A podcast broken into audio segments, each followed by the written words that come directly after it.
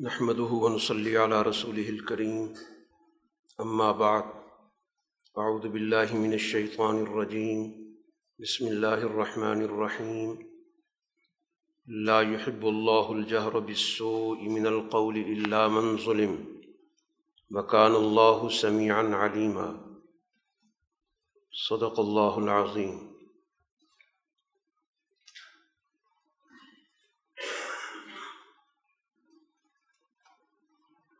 صورت النساء کی آخری آیات ہیں۔ آیت نمبر ایک سو اڑتالیس سے۔ اس میں جس مضمون کا ذکر ہے کہ اللہ تعالیٰ کو یہ بات ناپسند ہے کہ کسی برائی کا چرچا کیا جائے۔ صرف اجازت دی گئی ہے مظلوم کو اس بات کی کہ جب اس پر ظلم ہو تو اب ظاہر جس چیز کی بنیاد پر اس کے ساتھ زیادتی ہوئی ہے، وہ یقیناً ناگوار بات ہے، بری بات ہے، اس کے حقوق کی تلفی ہوئی ہے۔ تو اس کو اس بات سے منع نہیں کیا گیا۔ کہ وہ اپنے اوپر ہونے والے ظلم کا ذکر کرے۔ اس کو حق دیا گیا ہے کہ وہ ظلم کے خلاف احتجاج کرے، اس کا ذکر کرے، اس کو بیان کرے تاکہ ظلم کرنے والوں کے خلاف شعور پیدا ہو۔ اور اگر وہاں پر کوئی عادل نظام موجود ہے، تو اس کی داد رسی کرے۔ اور اگر موجود نہیں ہے، تو پھر سوسائٹی میں ظلم کرنے والوں کی نقاب کشائی ضروری ہے۔ ان کے خلاف شعور بیدار کرنا ضروری ہے، تاکہ مستقبل میں اس قسم کی حرکتوں کا سدباب ہو اور ظلم کرنے والوں کو اس بات کا احساس ہو کہ ان کے ظلم پر خاموشی اختیار نہیں کی جائے گی، بلکہ اس کے خلاف معاشرے کے اندر آواز بلند ہوگی اور پھر یہی آواز مستقبل میں ایک اجتماعی شکل اختیار کرے گی اور پھر اس اجتماعی جد و جہد کے نتیجے میں ظلم کرنے والوں کا محاسبہ ہوگا۔ تو اس کو اس بنیاد پر روکنا کہ برائی کا چرچا نہ کیا جائے، جو کچھ ہو گیا ہے، اس کو برداشت کر لیا جائے۔ تو یہ رویہ درست نہیں ہے۔ اگر کسی شخص کا کہ صرف ذاتی حد تک کوئی معاملہ ہو، تو وہ تو اور بات ہے۔ اس میں تو کہہ دیا گیا کہ دو انسانوں کے درمیان کوئی وقتی طور پر کوئی اونچ نیچ ہو گئی ہو، تو درگزر سے کام لیا جائے۔ دیکھنا اگر اس کی نوعیت اجتماعی ہے، تو وہاں پر اجتماعی طور پر اس ظلم کو روکنا ضروری اس کو خاموشی سے برداشت کرنا درست نہیں، کیونکہ اس کے نتیجے میں ظالم کے حوصلے مزید بلند ہوں گے۔ آج اس نے ایک پر ظلم کیا، کل کسی اور پر بھی کرے گا۔ تو ایسے ظالموں کا راستہ روکنا ضروری ہے۔ باقی شخصی طور پر کچھ افراد کے مابین وقتی کوئی معاملات ہو جاتے ہیں زیادتی کے، تو اس میں تو یقیناً پسندیدہ یہی ہے کہ آپ اس کو معاف کر دیں، درگزر سے کام لیں۔ اور مقصد اس کا یہی ہے کہ ایسے آدمی کو یہ احساس کرایا جائے کہ اس کو اس کی غلطی کے باوجود معاف کیا گیا تو آئندہ کے لیے اس کے اندر ایک شرمندگی رہے گی اور وہ اس قسم کے کام نہیں کرے لیکن جہاں اس بات کا اندازہ ہو کہ ڈھٹائی ہے اور خاموشی سے معاملات بگڑیں گے، ظلم کرنے والوں کو مزید شہ ملے گی، تو پھر یقیناً اس کے خلاف آواز بلند کرنا شرعی طور پر بھی ضروری ہے۔ تو اس وجہ سے ظلم کو برداشت کرنا مجموعی طور پر یہ ناپسندیدہ ہے۔ تو معاملات کی نوعیت کے اعتبار سے ان چیزوں کے فیصلے ہوتے ہیں کہ انفرادی نوعیت کا معاملہ ہے یا اس کی نوعیت اجتماعی ہے۔ اور درگزر کرنے سے معاملہ سدھرے گا یا مزید بگاڑ پیدا ہوگا۔ اس وقت کی نوعیت کے اعتبار سے درست فیصلہ کرنا ضروری ہے۔ اس صورح کے اندر گزشتہ اقوام، خاص طور پر جو مذہبی قومیں تھیں، ان کے فاسد رویوں کو بھی قرآن حکیم نے بیان کیا۔ کچھ ایسے لوگ بھی تھے کہ جو مختلف مذاہب کو ملا کر کوئی درمیانہ سا راستہ نکالنے کی کوشش کرتے تھے۔ بظاہر مذہب سے بھی تعلق رہے لیکن مفادات بھی پورے ہیں۔ قرآن ان کا ذکر کرتا ہے کہ ایسے لوگ جو اللہ اللہ کے رسول کا انکار کر رہے ہیں اور پھر یہ چاہتے ہیں کہ اللہ اور اس کے رسولوں کے درمیان فرق نکالیں اور یوں کہیں کہ ہم کچھ کو مانتے ہیں، کچھ کو نہیں مانتے۔ کوئی درمیانہ سا راستہ نکالنا چاہتے ہیں کہ کچھ باتیں مان لی جائیں، کسی کا اقرار کر لیا جائے، کسی کا انکار کر دیا جائے۔ تعلیمات میں سے کسی شعبے کو مان لیا جائے، کسی سے انحراف کر لیا جائے، تو تأثر یہ دیا جائے کہ ہم مجموعی طور پر ہمارا مذہب سے ہی تعلق ہے۔ لیکن اس میں سے کچھ تعلیمات سے ہمیں اختلاف۔ تو اس طرح یہ معاشرے کے اندر یہ لوگ کسی بھی طور پر معاشرے کی بھلائی کا کام کرنے والے نہیں۔ قرآن کہتا ہے کہ یہ حقیقی معنوں کے اندر کافر ہیں۔ اولائکہم الکافرون حق کا اور ایسے لوگوں کے لیے ذلت کا عذاب۔ جو معیاری ایمان ہے، قرآن اس میں واضح کر رہا ہے کہ جس میں کسی بھی طور پر تعلیمات کو تقسیم نہیں کیا جاتا۔ اللہ پر اس کی پوری صفات کے ساتھ ایمان لانا تمام رسولوں پر ایمان لانا، ان کے درمیان کسی قسم کی تفریق نہ کرنا، نازل شدہ وہی کو مکمل طور پر تسلیم کرنا، اس کو مختلف حصوں میں بانٹ کر کسی کو ماننا، کسی کا انکار کرنا، یہ ان کا رویہ نہیں ہے۔ وہ کل دین کو قبول کرتے ہیں، تمام انبیاء پر ایمان لاتے ہیں۔ انبیاء کے درمیان کسی قسم کی تفریق نہیں کرتے، تو ان کے لیے اللہ کا وعدہ ہے کہ اس ایمان کے یقیناً نتائج ظاہر ہوں گے۔ اس دنیا میں بھی اور اس دنیا کے بعد بھی۔ اہل کتاب کا ایک طرز عمل ذکر کیا گیا کہ عہد نبی میں جو لوگ موجود تھے، انہوں نے رسول اللہ صلی اللہ علیہ وسلم سے ایک فرمائش کی۔ کہ آپ ہمارے سامنے آسمان سے ایک کتاب اتار کر لائیں۔ تو پھر ہم ایمان لائیں گے۔ کیونکہ ابھی تو آپ پر وہی مختلف آیات کی صورت میں اترتی ہے اور پھر آپ لوگوں کو ان آیات کے بارے میں آگہی دیتے ہیں۔ ہم یہ چاہتے ہیں کہ ہماری نظروں کے سامنے مکمل کتاب کی شکل میں وہ وہی نازل ہو۔ تو پھر ہم اس پر ایمان لائیں گے۔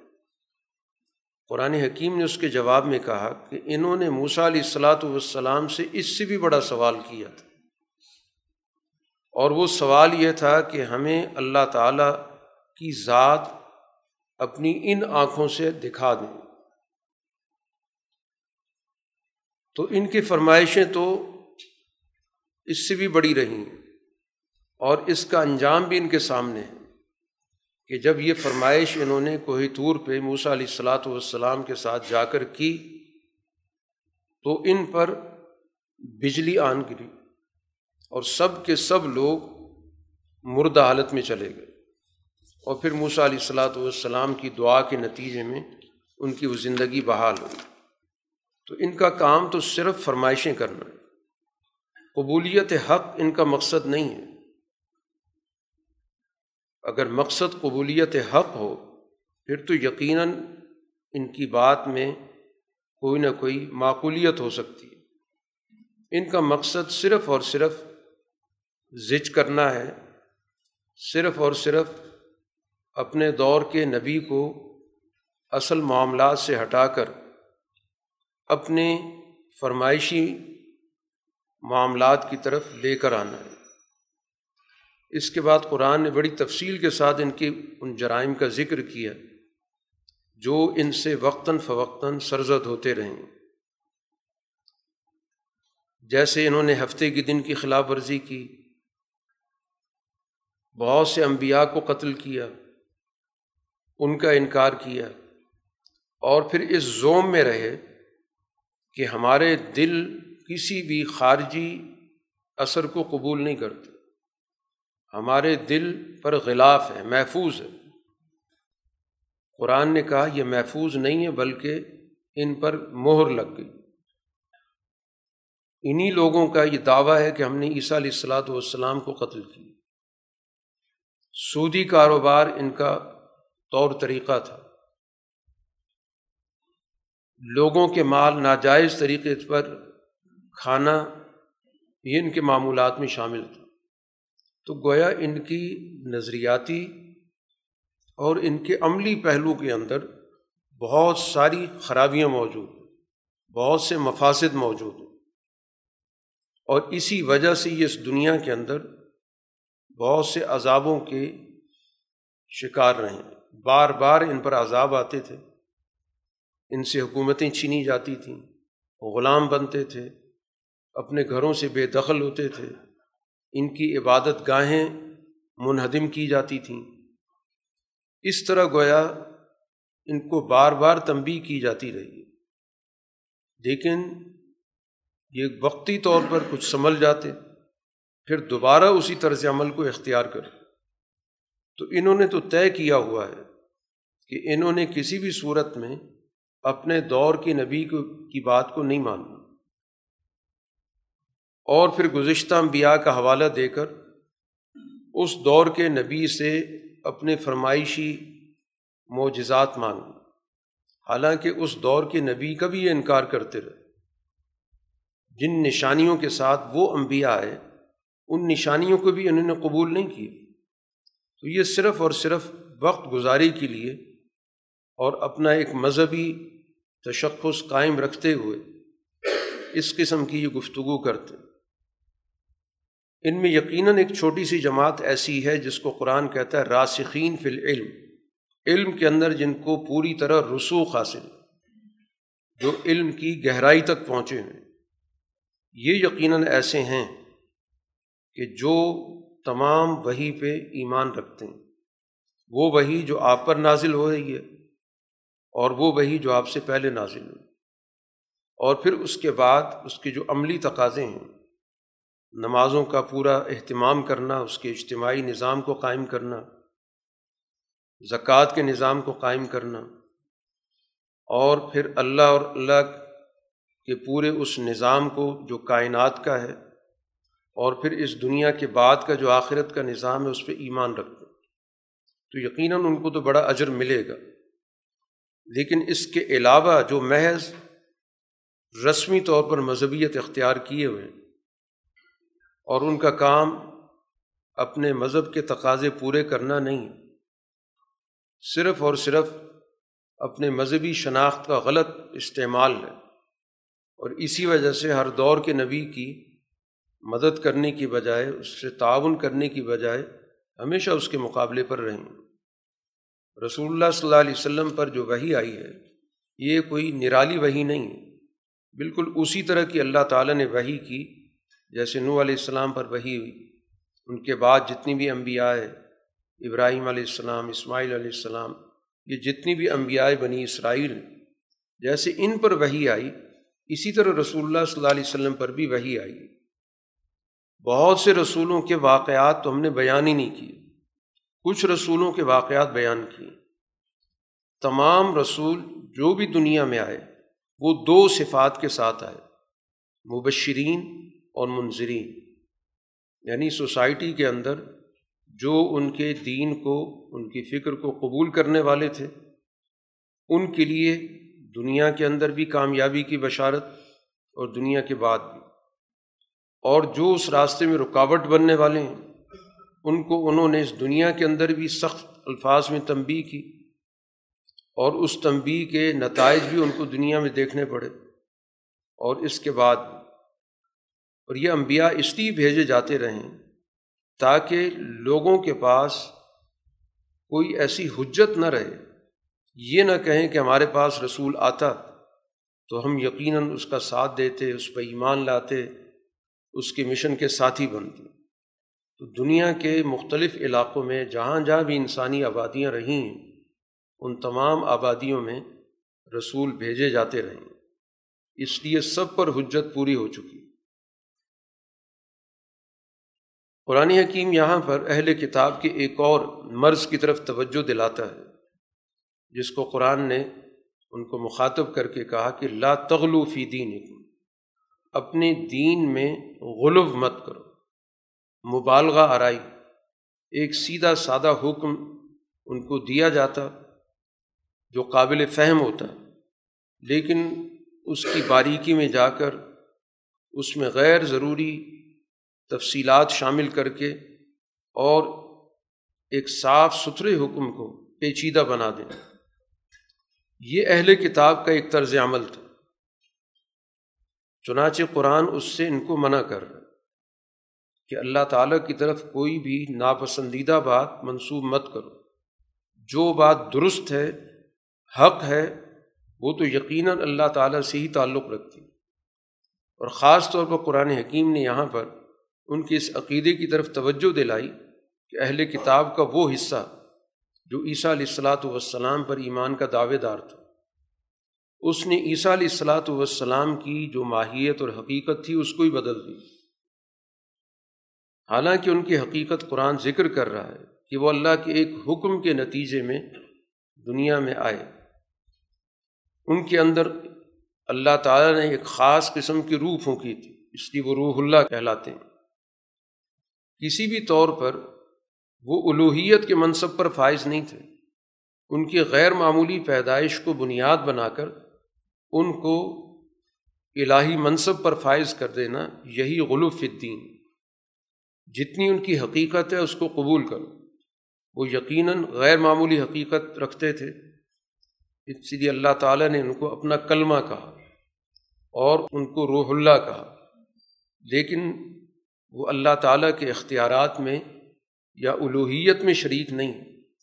کسی بھی صورت میں ان کو شامل کر کے یہ نہ کہو کہ خدا تین خدائی کے منصب پر، الوحیت کے منصب پر صرف ذات الہی نہ اس کی کوئی اولاد ہے اور نہ ہی کوئی اس طرح کا رشتہ کہ جس میں اس نے اپنے اختیارات کسی کو دیے ہوں یا ان اختیارات میں کسی کو شریک کیا ہو۔ اللہ تعالیٰ ایسی چیزوں سے بالکل مبرہ اور پاک ہے کہ وہ کسی کا ان معنوں میں محتاج ہو جائے۔ اولاد ہونا احتیاج کی دلیل اللہ تعالیٰ کو کسی کی احتیاج نہیں اور مخلوق کی احتیاج ہونا۔ تو یہ تو کسی بھی صورت میں اللہ تعالیٰ کے منصب کے شایان شان نہیں۔ اور پھر جن کو یہ اس منصب میں شریک کر رہے ہیں، حضرت مسیح علیہ السلام کو قرآن ان کے بارے میں ذکر کرتا ہے کہ مسیح علیہ السلام، عیسیٰ علیہ السلاۃ والسلام کو اس بات سے کوئی آر نہیں تھی کہ وہ اپنے آپ کو اللہ کا بندہ سمجھیں اور اللہ کا بندہ کہلوائیں۔ وہ ہمیشہ اپنے آپ کو اللہ کا بندہ ہی کہتے تھے۔ اور اسی طرح جتنی بھی مقرب فرشتے ہیں، ان میں سے بھی کسی کو اس بات سے کبھی آر نہیں رہی کہ وہ اپنی اللہ کی بندگی کو چھپائیں۔ تو جن لوگوں نے فرشتوں کو اللہ کی بیٹیاں بنا کر الوحی اختیارات میں شریک کر دیا، تو دونوں کو گئے کہ قرآن حکیم نے جواب دے دی کہ یہ دونوں تو اللہ کی بندگی کو اپنے لیے اعزاز سمجھتے تھے، کبھی بھی ان کو آر نہیں ہوئی۔ کبھی انہوں نے کسی کو نہیں کہا کہ ہمیں عبداللہ نہ کہا جائے۔ اور قرآن واضح کرتا ہے کہ جس کو بھی اللہ تعالیٰ کی بندگی سے آر محسوس ہوتی ہے اور وہ اپنے آپ کو اس سے برتر سمجھتا ہے۔ تو پھر ان سب لوگوں کو ہم قیامت کے روز جمع کریں گے اور پھر باقاعدہ وہاں پر ان سے پوچھ گچھ ہوگی کہ کس بنیاد پر وہ یہ حرکت کرتے تھے۔ تو اس لیے جو اللہ کے مقربین ہیں، چاہے فرشتے ہوں یا انسانوں میں سے ہوں، وہ تو اس چیز کو اپنے لیے وجہ اعزاز سمجھتے اور جو اس کو اپنے لیے باعث آر سمجھے گا تو یقیناً اس کے اندر تکبر موجود وہ گویا اپنے آپ کو مخلوق کے منصب پر کسی صورت میں قبول کرنے کے لیے تیار نہیں۔ تو یہ یقیناً اللہ تعالیٰ کے یہاں قابل احتساب ہوں گے۔ اس صورح کا اختتام پر جو کہ آغاز میں ذکر ہوا تھا، کچھ آئلی موضوعات پر رہنمائی دی گئی تھی۔ تو وراثت کا ایک مسئلہ یہاں پر آخر میں بیان کیا جا رہا ہے، اس کو کلالہ کہتے کلالہ وہ شخص ہوتا ہے کہ جس کے ماں باپ بھی نہ ہوں، اوپر کے جتنے سلسلے ہیں، دادا وغیرہ، اور اسی طرح اس کی اولاد بھی نہیں۔ نہ اوپر کے رشتے، نہ نیچے کے رشتے۔ تو ایسی صورت میں اس کی جو وراثت ہے، وہ اس کے بھائیوں میں تقسیم ہوگی۔ اگر اس کے بھائی بہن موجود ہیں چاہے حقیقی بھائی ہیں اور چاہے ستیلے بھائی ہیں، تو پھر قرآن نے ان کے درمیان اگر بھائی بہن دونوں موجود ہیں ایک اور دو کے تناسب سے، اس کی تقسیم کا یہاں پر ذکر کیا۔ اس کے بعد سورہ معدہ ہے۔ یہ مدنی صورت ہے، مدینہ منورہ کے اس دور میں جو رسول اللہ صلی اللہ علیہ وسلم کی دور کے تکمیلی حصہ کہلاتا ہے۔ یہ اس دور میں نازل ہوئی۔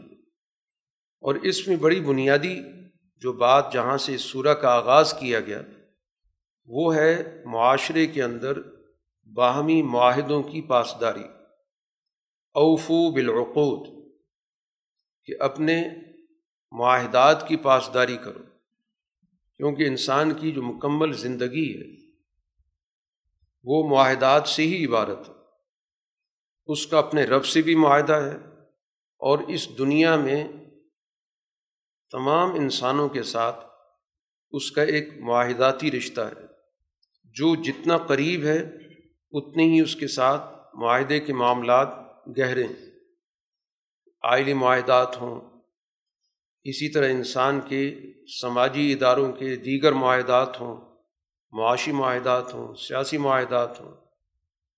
تو انسان کی جو سماجی زندگی ہے، وہ معاہدات کا ہی نام ہے۔ انہی معاہدات کا تقاضا ہے کہ اللہ تعالیٰ کے ساتھ جو اس کا ایک رشتہ ہے، اس میں بھی دونوں طرف معاہدے کی نوعیت پائی جاتی۔ باوجود اس کے کہ خالق اور مخلوق کے درمیان کوئی نسبت بنتی نہیں ہے، لیکن اس کے باوجود اللہ نے انسان کو یہ اعزاز دیا۔ کہ اس رشتے کو بھی معاہدے کی صورت میں ہی بیان کیا۔ چنانچہ اس دنیا کے اندر اس کے لیے ایک حلال و حرام کا نظام رکھا گیا۔ اس کے ساتھ ایک معاہدہ ہو گیا کہ اللہ تعالیٰ تمہیں اس دنیا کے اندر زندگی بسر کرنے کے تمام وسائل مہیا کرے گا۔ ان وسائل سے استفادے کا تمہیں نظام عطا کرے گا، سوجھ بوجھ دے گا۔ اور تمہیں اس کے بدلے میں اس چیز کو ملحوظ رکھنا ہے کہ وہ چیزیں جن کو اللہ نے ممنوع قرار دے دیا ان سے وہ احتراز کرے۔ چنانچہ قرآن یہاں پر ذکر کرتا ہے کہ جانوروں کے اندر جو مویشی ہیں، چوپائے ہیں، وہ تو تمہارے لیے حلال کر دیے گئے۔ سوائے ان جانوروں کی جن کی ابھی تفصیل آگے آنے والی، وہ ممنوع اور حرام۔ اسی طرح ایک اور ممانعت ہے، وہ وقتی ہے۔ اس کا تعلق ہے ایک مخصوص علاقے سے، جس کو ہم حرم کہتے ہیں۔ کہ وہاں پر جانے کے لیے ایک مخصوص لباس پہننا ضروری ہے۔ حالت احرام میں انسان جاتا ہے، تو بہت ساری پابندیاں اس پر ان چیزوں کے حوالے سے بھی عائد ہوتی ہیں جو عام طور پر حلال ہیں۔ احرام کی حالت میں اور پھر حرم پہنچ کر اس کے لیے شکار کرنا ممنوع قرار دے دیا وہ اس کو ایک ضابطے کا پابند بنایا گیا۔ اسی طرح حکم دیا گیا کہ جو اللہ تعالیٰ کے شاعر ہیں، وہ چیزیں جن کے ذریعے اللہ تعالیٰ اور اس کی دین کی عظمت کا اظہار ہوتا، ان کا احترام بھی کرو۔ حرمت کے مہینوں کا بھی خیال رکھو۔ اسی طرح حج کے لیے جو جانور لے جائے جاتے تھے، اس نیت سے کہ حج کے موقع پر ان کی قربانی کی جائے گی، ان کو بھی احترام دے دیا گیا۔ کہ جب ان کو متعین کر دیا گیا کہ ان کو ہم نے مینا میں جا کر حج کے موقع پر قربان کرنا ہے، تو پھر ان کی صحیح دیکھ بھال کرنا اور ان کے ساتھ کسی بھی قسم کی بدسلوکی نہ کرنا، یہ تمام معاملات گویا اس نسبت سے ان کو بھی عطا ہو۔ اسی طرح جو لوگ حج کے لیے جا رہے ہیں، ان کو بھی ایک احترام حاصل ہوگی تو یہ سارے معاملات گویا تعلق رکھتے ہیں اس نسبت سے جن کو قرآن نے شاعر اللہ کا قرآن نے یہاں پر ایک اور اہم بات کی طرف توجہ دلائی ہے۔ جس ماحول میں یہ آیات اتر رہی تھیں، اس وقت مسلمانوں کی مکہ کے لوگوں کے ساتھ، وہاں کے نظام کے ساتھ بڑی شدید کشیدگی پائی جاتی تھی۔ اور خاص طور پر جب انہوں نے ہدیبیہ کی جگہ پر جب آنے والے مسلمانوں کو روک لیا تھا۔ حالانکہ سب حالت احرام میں تھے۔ تو ایسی صورت میں ایک رد عمل کی سوچ پیدا ہو سکتی تھی اور جو کہ جائز بھی تھی کہ ان لوگوں نے ہمارے ایک شرعی معاملے کے اندر مداخلت کی۔ ہمیں اللہ تعالیٰ کے گھر تک پہنچنے میں انہوں نے رکاوٹ پیدا کی تو لہٰذا ان کو جیسے بھی ممکن ہو جواب دیا جائے۔ تو قرآن حکیم نے یہاں پر اس سوچ کی اصلاح کی ہے۔ اور یہ کہا ہے کہ کسی قوم کی دشمنی تمہیں اس بات پر آمادہ نہ کرے کہ چونکہ انہوں نے ہمیں مسجد حرام سے روکا ہے کہ ہم ان کے ساتھ زیادتی کریں۔ حدود سے تجاوز کرنے کی اجازت نہیں دی، بلکہ قرآن نے ایک ضابطہ اور اصول جو دائمی نوعیت کا ہے وہ بیان کیا۔ کہ یہ دیکھو کہ معاملے کی نوعیت کیا ہے۔ تعاون البر و تقوا نیکی، انصاف تقوا انسانوں کے باہمی معاملات کے اندر حقوق کی ادائیگی، اس پر تو تمہارے درمیان باہمی تعاون کی سوچ ہونی چاہیے کہ جہاں سے بھی ہمیں سوسائٹی کے اندر عدل و انصاف کے قیام کا راستہ نظر آتا ہے، انسانی حقوق کی حفاظت نظر آتی ہے اعلیٰ درجے کے جو اخلاق ہیں ان کی بلندی نظر آتی ہے۔ تو اس مقصد کے لیے گویا کہ بھرپور تعاون ہو۔ اور اس کے برعکس جن چیزوں سے معاشرے کے اندر گراوٹ پیدا ہوتی ہے، ظلم پیدا ہوتا ہے، انسانی حقوق کی پامالی ہوتی ہے، ان میں عدم تعاون۔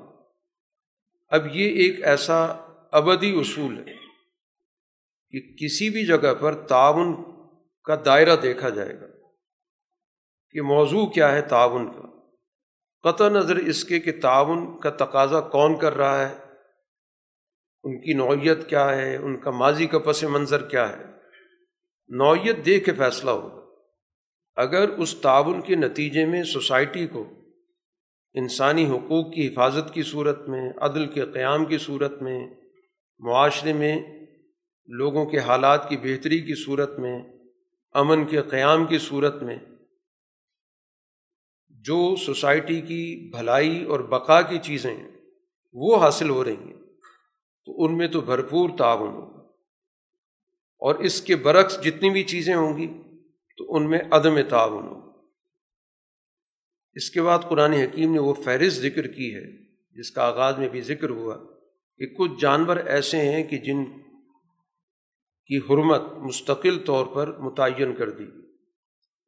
مردہ جانور ہے، خون ہے، خنزیر کا گوشت ہے۔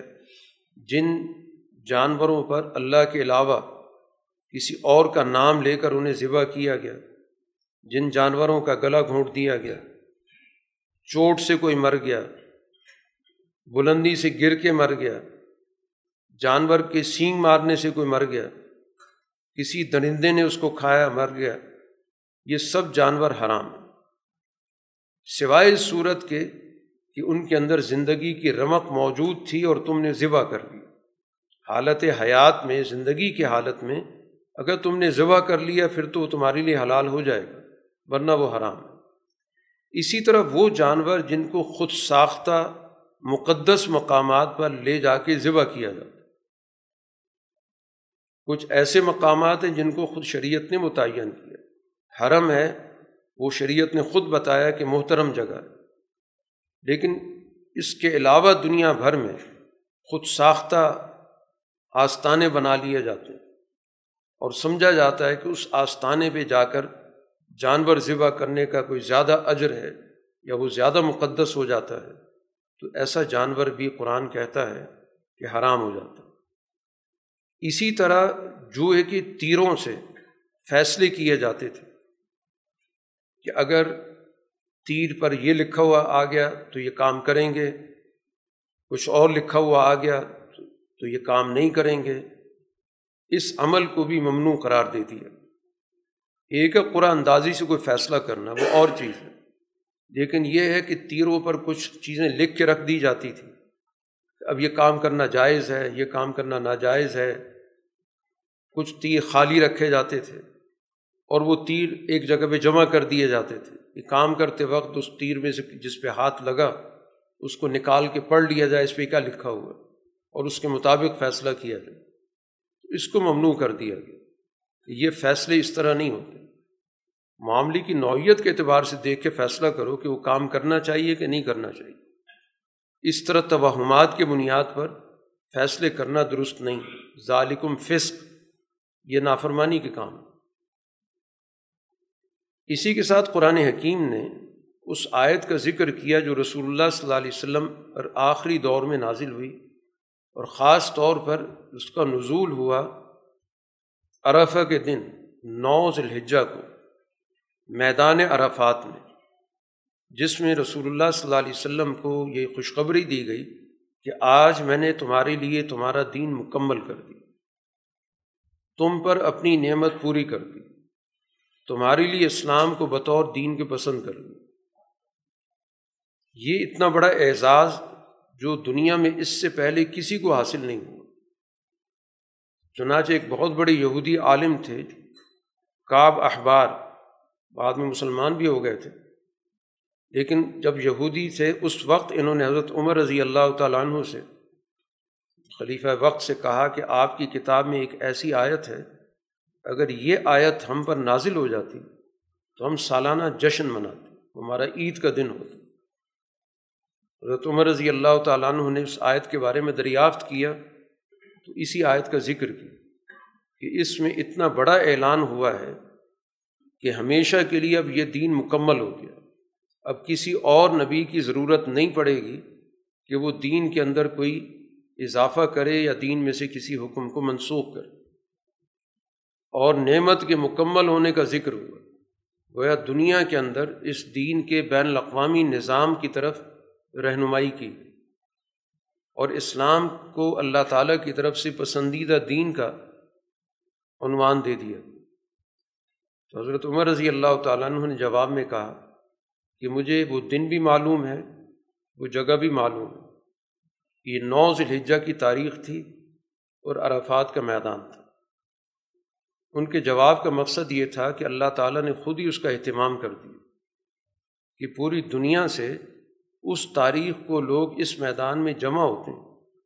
تو جہاں پر حج کا فریضہ ادا کرتے ہیں، تو اس کے ساتھ ساتھ گویا اس بات کا بھی اظہار ہوتا ہے کہ دین اس میدان کے اندر اس تاریخ کو مکمل کرنے کا باقاعدہ الوحی اعلان ہوا تو ایسا اہتمام دنیا کے اندر کوئی قوم نہیں کر سکتی۔ قوموں کی عیدیں اپنی اپنی ہوتی ہیں، اپنی تاریخوں سے جڑی ہوئی ہوتی ہیں۔ کسی قوم کی عید کا دوسری قوم سے کوئی تعلق نہیں ہوتا۔ از خود عید کا دن مقرر کرنے کے اندر بھی بہت سارے اختلافات سامنے آتے ہیں۔ ہر ایک کی اپنی اپنی ترجیحات ہوتی ہیں۔ اور پھر دنوں کا فرق ہوتا ہے، تاریخوں کا فرق ہوتا ہے۔ کسی جگہ دن، کسی جگہ رات ہوتی ہے۔ یہ اللہ تعالیٰ نے خود ایسا اہتمام کیا کہ دنیا بھر کے نمائندوں کو جمع کیا گیا۔ ایک جگہ پر، ایک لباس میں، ایک جیسے کلمے کے ساتھ۔ اور عملاً گویا یہ عید اور جشن منانے کا انتظام اللہ تعالیٰ کی طرف سے ہو چکا اس لیے ہمیں کسی خود ساختہ فیصلے کی ضرورت نہیں۔ اس صورح میں کچھ احکامات ان کا تعلق جیسے ابھی ذکر ہوا کہ حلال و حرام سے ہے، اسی تسلسل میں قرآن حکیم نے ایک اور چیز کا بھی ذکر کیا کہ سدھائے ہوئے جو شکاری جانور ہیں، ان سے اگر شکار کیا جائے گا تو وہ شکار بھی حلال ہوگا۔ بشرطے کہ وہ ان جانوروں کو باقاعدہ تعلیم و تربیت دی گئی۔ سدھایا گیا ہو کہ ان معنوں میں کہ وہ شکار کسی بھی صورت میں اپنے ذات کے لیے نہیں کریں گے، اس کو خود منہ نہیں ماریں گے، بلکہ وہ شکار کر کے لا کے دیں گے۔ تو اس طرح کے جانوروں کا شکار بھی حلال ہے اور جائز ہے۔ اسی کے ساتھ ساتھ یہاں پر ایک اور خصوصی حکم بھی ذکر کیا گیا۔ اور اس کا تعلق ہے اہل کتاب سے، کہ دین نے کتاب کے عنوان سے گزشتہ قوموں کی حیثیت کو تسلیم کی۔ باوجود اس کے کہ وہ لوگ رسول اللہ صلی اللہ علیہ وسلم کو بطور نبی کے تسلیم نہیں کر رہے، قرآن کو اللہ کی کتاب تسلیم نہیں کر رہے، لیکن اس دین نے اپنے ماننے والوں میں یہ قلبی اور ذہنی وسعت پیدا کی۔ کہ چاہے وہ ہمارے نبی کو نہیں مانتے، ہماری کتاب کو نہیں مانتے، لیکن چونکہ ان کی نسبت بہرحال ایک آسمانی کتاب سے ہے، اس لیے وہ اہل کتاب کہلاتے ہیں۔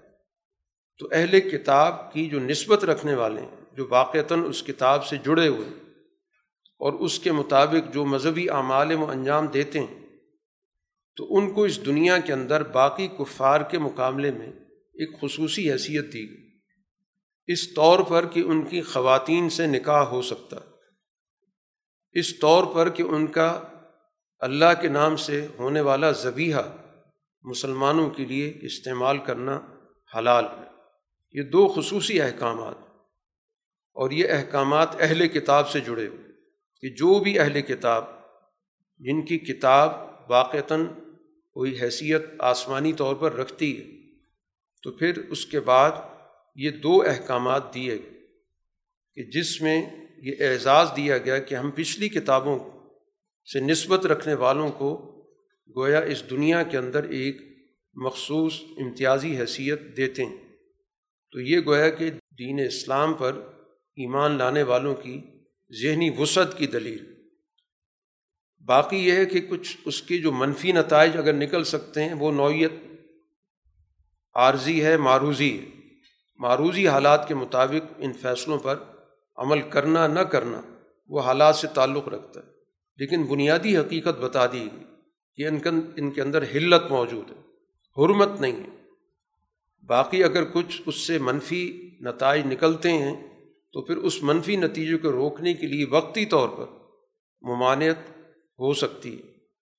حضرت عمر رضی اللہ تعالیٰ عنہ کے دور میں ان کے مدین کے جو گورنر تھے، انہوں نے اسی طرح کی ایک عیسائی عورت سے نکاح کر لی۔ حضرت عمر کے علم میں آیا، حضرت عمر نے ان کو خط لکھا کہ میرا خط جو ہی پہنچے، اس خاتون کو اپنے نکاح سے فارغ کرو۔ انہوں نے جواب میں لکھا، ظاہر وہ بھی صاحب علم تھے، کہ کیا یہ حرام ہے؟ حضرت عمر رضی اللہ تعالیٰ عنہ نے اس کا جواب نہیں دی کیونکہ ظاہر حرام تو وہ کہہ نہیں سکتے تھے۔ یہ کہا کہ مجھے اس بات کا اندیشہ ہے کہ لوگ تمہاری پیروی کریں گے اور اس طرح مسلمان عورتوں کے لیے ایک بہت بڑی آزمائش پیدا ہو جائے گی۔ وہ بغیر نکاح کے رہ جائیں گے۔ تم باہر کی خواتین کی خوبصورتی کی وجہ سے ان کو ترجیح دینے لگو گے۔ تو میں اپنی مسلم خواتین کے مستقبل کی حفاظت کرنا چاہتا ہوں۔ تو اس لیے میں یہ تم سے کہہ رہا ہوں۔ تو اب اس کی گویا نوعیت حالات کے اعتبار سے تھی، حلت و حرمت اپنی جگہ پر۔ تو معروضی نوعیت کے اعتبار سے کوئی قانون سازی کی جا سکتی ہے کہ وہاں پر اہل ایمان کو، ان کے معاشرے کو یا ان کی خواتین کو مستقبل کے کوئی ایسے منفی نتائج نکل سکتے ہیں۔ تو ان کی حفاظت کے لیے قانون سازی میں کوئی حرج نہیں۔ لیکن جو بنیادی طور پر اس کی حلت و حرمت ہے، وہ شرعی مسئلہ ہے۔ اور وہ قرآن متعین کر چکا۔ اسی طرح یہاں پر کچھ تہارت کے احکامات بھی ذکر کیے گئے۔ کیونکہ دین کا جو موضوع ہے، وہ انسانی معاشرے کے تمام پہلو انسانوں کی پاکیزگی بھی اس کے دائرۂ فکر میں آتی ہے۔ اس لیے قرآن ہر قسم کے موضوع پر رہنمائی دیتے چاہے ان کا تعلق سماجیات سے ہو، سیاسیات سے ہو، معیشت سے ہو، ذاتی طور پہ تہارت سے ہو، عبادت سے ہو، اخلاق سے ہو، یہی دین کی بنیادی خوبی ہے۔ یہ کل انسانی زندگی کی رہنمائی کرتا ہے۔ چنانچہ یہاں پر وضو کا، تیمم کا، غسل کا ذکر کیا گیا کہ چار بنیادی اعضاء ایسے ہیں کہ جو فرض کی حیثیت رکھتے ہیں۔ تین اعضاء کا دھونا، چہرے کا دھونا، ہاتھوں کا کوہنیوں تک دھونا، پاؤں کا ٹخنوں تک دھونا، اور چوتھا سر کا مسا کرنا۔ یہ بنیادی فرائض ہیں۔ باقی چیزیں سنت کے درجے میں ہیں جو حدیث کے اندر آتی ہیں۔ اور اگر پانی دستیاب نہیں ہے، تو پھر ظاہر تیمم کی اجازت دی گئی اور یہ اس امت کی خصوصیات میں سے۔ یا اسی طرح غسل کی بات کی گئی انسان کو اگر ایسی ناپاکی کی حالت درپیش ہو تو اس کو غسل کا اہتمام کرنا چاہیے۔ اب یہ سارے احکامات دینے کے بعد قرآن حکیم نے کہا کہ اللہ تعالیٰ کا مقصد بنیادی طور پر کسی کو تنگی میں مبتلا کرنا نہیں ہے۔ اللہ کا مقصد لوگوں کو پاکیزہ کرنا، جسمانی طور پر بھی اور باطنی طور پر بھی۔ اس وجہ سے جن حالات میں انسان پانی استعمال نہیں کر سکتا تو تیمم سے ہی مقصود در حقیقت انسان کی ایک قلبی صفائی ہے کہ اس نے ایک خاص قسم کا عمل کیا تیمم کا تو اس کو ذہنی طور پر ایک پاکیزگی حاصل ہو گئی اور اس سے وہ تمام اعمال انجام دے سکتا ہے جو وضو اور غسل کی پاکیزگی کی صورت میں وہ انجام دیتا اسی کے ساتھ ساتھ احکام کا تسلسل ہے۔ کہ جہاں پر تہارت کی بات کی، عبادات کی بات کی، جانوروں کی حلت و حرمت کی گفتگو کی۔ اس کے بعد قرآن نے ایک سماجی درجے کا، جس کا تعلق کل معاشرے سے، اس حکم کی طرف بھی توجہ دلائی ہے۔ اور وہ ہے کل سماج کا، معاشرے کا عدل پر قائم ہونا۔ اس لیے قرآن نے مخاطب کیا کہ کونو قوامین اللہ تم اللہ کے لیے کھڑے ہو جایا کرو، مستعد ہو جاؤ۔ اور کام کیا کرنا ہے؟ کہ انصاف کی گواہی دینے والے بنو۔ گویا معاشرے کے اندر ایک سرگرم کردار ادا کرو۔ اور وہ سرگرم کردار گویا اعلیٰ غرض کے لیے ہوگا، اللہ کے لیے ہوگا، کوئی ذاتی مقصد نہیں ہوگا۔ اور سوسائٹی کے اندر انصاف کے لیے گواہ بننا، اس کے علمبردار بننا۔ اور اس کے بعد قرآن نے ایک اصولی رہنمائی دے دی کہ کسی بھی قوم کی دشمنی تمہیں نا انصافی پر آمادہ نہ کرے۔ دشمنی ہو جاتی ہے، لیکن دشمنی کا یہ مطلب نہیں کہ حدود سے تجاوز کیا جائے۔ دشمنی کا جو جواب ہے، وہ جو اس کا حق بنتا ہے، اس کے مطابق ضرور جواب دیا جائے۔ لیکن اس کا یہ مطلب نہیں ہے کہ ہم نا انصافی پہ اتر آئیں کہ یہ کہہ دیا جائے کہ جنگ میں تو سب کچھ جائز ہوتا ہے، اس کے کوئی اصول، کوئی ضابطے نہیں ہوتے۔ تو ایسا نہیں ہے۔ یہاں پر بھی جو رد عمل ہوگا، وہ بھی باقاعدہ ضابطے کے ماتحت ہوگا۔ اور عدل کو کسی صورت میں ہاتھ سے تم نے نہیں جانے دینا، بلکہ قرآن حکیم نے یہاں پر بنیادی بات واضح کر دی کہ عدل کرو، یہی تقوے کے قریب تر ہے۔ گویا تقوے کا تصور عدل کے بغیر ہے ہی نہیں۔ عدل کی نفی کر کے تقوی کبھی حاصل نہیں ہو سکتا۔ وہ صرف رسم پوری ہو سکتی ہے، لیکن تقوی کی حقیقت عدل پر ہی کھڑی۔ ان تمام احکام کو ذکر کرنے کے بعد پھر اللہ تعالیٰ نے اس ایمان والی جماعت سے وعدہ کیا۔ یہاں پر قرآن نے ایمان اور عمل صالح کا ذکر کیا اور پچھلا سارا پس منظر گویا کہ عمل صالح کو متعین کر رہا ہے کہ انسانوں کی اخلاق کی پاکیزگی کا ہونا، ظاہری پاکیزگی کا ہونا، حلال و حرام کے ضابطوں کو ملحوظ رکھنا، عدل کے نظام کا قیام، یہ گویا کہ ایمان کے وہ عملی تقاضے ہیں۔ اس ایمان والی جماعت کے لیے مغفرت ہے اور بڑا اجر ہے۔ یہاں پر بنی اسرائیل کی میساک کا بھی ذکر کیا گیا۔ کیونکہ اس سورہ کا جو بنیادی موضوع ہے وہ میساک اور معاہدات کی پاسداری ہے۔ کہ یہ میساک اور معاہدات کو صرف اہل ایمان کے لیے کوئی مخصوص قسم کے احکامات نہیں ہیں، بلکہ ہر دور کے اندر ہر نبی انہی میساکوں کے ساتھ آتا رہا ہے۔ تو بنی اسرائیل سے بھی ہم نے میساک لیا تھا۔ اور اس پر عمل درآمد کے لیے باقاعدہ ہم نے ایک سسٹم بھی وضع کیا کہ ان کے اندر چونکہ بارہ قبائل تھے، تو ہر قبیلے میں سے ایک ایک نمائندہ چنا گیا۔ ان کے ذریعے گویا کہ اللہ تعالیٰ کے احکامات عام لوگوں تک پہنچتے تھے۔ نبی ان سے بات کرتا تھا، ان کو ذمہ داریاں دیتا تھا۔ اور پھر وہ اس کے مطابق اپنے اپنے قبیلے میں ان احکامات پر عمل درآمد کرایا کرتے تھے۔ اسی طرح کے جو بارہ نقیب اس موقع پر بھی تھے جب رسول اللہ صلی اللہ علیہ وسلم سے عقبہ بیت ہوئی تھی۔ جب رسول اللہ صلی اللہ علیہ وسلم ابھی مکہ میں تھے اور اس دوران منا میں آپ جایا کرتے تھے حج کے سیزن میں کہ باہر سے آنے والے قبائل سے بات چیت ہو سکے۔ کیونکہ یہ وہ دور تھا کہ جس میں رسول اللہ صلی اللہ علیہ وسلم پر مکہ میں پابندی لگا دی گئی تھی کہ آپ مقامی لوگوں سے کسی صورت میں نہیں ملیں گے۔ اس لیے پھر آپ نے اس کا متبادل یہ تلاش کیا کہ ایسی جگہوں کا انتخاب کیا، ایسے میلوں میں جانا، ایسے اجتماعات میں جانا جہاں پر مکہ سے تعلق نہ رکھنے والے لوگ بھی ہوتے تھے۔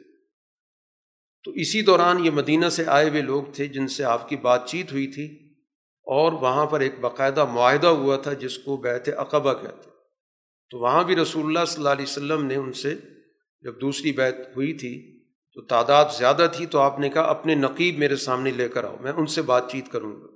تو وہاں بھی بارہ نقیب تھے۔ اور اسی طرح رسول اللہ صلی اللہ علیہ وسلم کے ایک حدیث میں بھی ذکر ہے کہ دین مکمل صورت میں غالب رہے گا جب تک کہ قریش کے بارہ خلفاء ہوں۔ تو دنیا کے اندر ان بارہ خلفاء کے دور کے اندر دین کو عروج حاصل رہا ہے، عملی طور پر۔ چار خلفۂ راشدین اور باقی خلفاء کا تعلق بنو میہ و بنو عباس سے تو بہر القرآن حکیم نے یہاں پر بنی اسرائیل کا ذکر کیا کہ ان سے جو بات طے ہوئی تھی، جو میساک تھا، اس میں ایک تو ان پر ذمہ داری یہ ڈالی گئی کہ وہ نماز قائم کریں گے، زکوٰۃ ادا کریں گے اور میرے رسولوں پر ایمان لائیں گے۔ کیونکہ بنی اسرائیل میں بہت سے رسول آتے رہے۔ تو جو بھی رسول آئے گا، اس کے وہ معاون بنیں گے۔ اس پر ایمان لائیں گے، اس کی مدد کریں گے اور سوسائٹی کے اندر لوگوں کی فلاح و بہبود کے لیے قرض حسن دیں گے۔ جس کی نسبت اللہ نے اپنی ذات کی طرف کی کہ تم اللہ کو قرض حسن دو گے۔ اور قرآن نے اس کو زکوٰۃ کے علاوہ ذکر کیا۔ اس کا مطلب یہ ہے کہ سوسائٹی کے اندر جو عمومی فلاح و بہبود کے کام ہیں، ان کے اندر تعاون کرو۔ اور اللہ تعالیٰ کی طرف سے معاہدے کے جواب میں کہ میں تمہاری پچھلی جو کوتاہیاں ہیں ان کو معاف کر دوں گا اور تمہیں جنتوں میں داخل کروں گا۔ اس کے بعد قرآن یہ ذکر کرتا ہے کہ پھر ان لوگوں نے میساک توڑے، معاہدات کی پاسداری نہیں کی۔ جس کا نتیجہ یہ نکلا کہ معاہدات توڑنے کے نتیجے میں ہم نے ان کو اللہ تعالیٰ کی رحمت سے دور کر دی لانت بھیجی، ان کے دلوں کو سنگ دل کر دیے وجہ یہ تھی کہ انہوں نے اللہ تعالیٰ کے کلام میں تحریف شروع کر دی، معنی بدلنے شروع کر دی۔ آیت یا حکم کسی موقع کا، کسی اور موقع پر اس کو استعمال کرنا شروع کر دی۔ کچھ احکامات کو چھپانا شروع کر دی۔ جو تحریف کی جو بھی صورت ہو سکتی تھی، اس کو یہ لوگ بروئے کار لائے۔ اور جو نصیحت ان کو کی جاتی تھی، جو مقصد تھا، اس کو انہیں بالکل فراموش کر دی۔ چنانچہ ان کے اندر خیانت کا پورا کا پورا کلچر پیدا ہو۔ ہر چیز میں خیانت، ہر چیز میں دغا بازی۔ اب ان لوگوں سے رسول اللہ صلی اللہ علیہ وسلم کا واسطہ پڑا ہوا تو ان کا پورا کا پورا جو کچا چھٹا ہے، وہ قرآن نے ذکر کر دی۔ لیکن رسول اللہ صلی اللہ علیہ وسلم سے کہا جا رہا ہے کہ آپ نے کسی بھی طور پر کوئی رد عمل نہیں دینا۔ آپ کا جو معاملہ ہے درگزر کا ہونا چاہیے۔ ان کو آپ موقع دیں۔ ان کا یقیناً ماضی کا پس منظر تو کوئی اتنا اچھا نہیں ہے، معاہدات توڑنے والا ہے۔ لیکن وقتی طور پر ظاہر ہے کہ انہوں نے مدینہ میں آپ سے معاہدہ کیا تھا۔ تو جب تک یہ خود اس معاہدے کو نہ توڑیں، ان کے گزشتہ تاریخ کے بنیاد پر آپ کوئی فیصلہ نہ کریں۔ کوئی چھوٹی موٹی انفرادی طور پر کوئی کوتاہی ہوتی ہے تو اس سے آپ درگزر سے کام لیں۔ سوائے اس کے کہ اجتماعی طور پر کوئی بہت بڑا ایسا عمل ہوتا ہے، جیسے جنگوں کے اندر مقابلے پر آ گئے، دشمنوں کا ساتھ دینا شروع کر دیا، وہ تو معاہدہ شکنی ہوگی۔ لیکن انفرادی طور پر اگر کوئی ان میں سے کوئی شخص کوتاہی کرتا ہے، تو آپ اس کا کوئی فوری جواب دینے کی بجائے درگزر سے کام لیں۔ یہ مساق شکنی، عہد شکنی صرف یہود نے نہیں کی، بلکہ نصارہ نے بھی کی۔ ان سے بھی ہم نے عہد لیا تھا۔ اور انہوں نے بھی اس سارے معاہدے کی تفصیلات کو فراموش کر دی۔ اور پھر اس کے بعد ایک طویل عرصے تک ان دونوں کے درمیان لڑائیاں ہوتی رہیں، جھگڑے پیدا ہو گئے۔ کیونکہ معاہدات پر ہی سوسائٹی کھڑی ہوتی ہے۔ تو جب معاہدے توڑ دیے جائیں تو یہی معاشرے کی تباہی ہوتی ہے۔ اسی سے افرتفری پھیلتی ان کے آپس میں فرقے پیدا ہو گئے۔ پھر یہود و نصارہ کی آپس میں جنگیں شروع ہو گئیں۔ تو جب تک یہ اپنے مذہب پر رہیں گے، تو ان دونوں کے مذاہب کی جو بگڑی ہوئی شکلیں ہیں، وہ کبھی بھی ان کے درمیان امن نہیں پیدا کر سکتے کیونکہ ان کے عقائد میں ایک بڑا بنیادی فرق موجود ہے۔ کہ ایک کے مذہب میں وہ شخصیت بہت مقدس ہے، بہت محترم ہے، حتیٰ کہ وہ اللہ تعالیٰ کے بیٹے کے منصب پہ فائز ہو گئے۔ دوسرے کے مذہب میں یہ شخصیت سب سے زیادہ قابل نفرت ہے۔ اس کا کسی درجے میں کوئی احترام نہیں، بلکہ اپنے دعوے کے مطابق وہ اس کو سولی دے چکی۔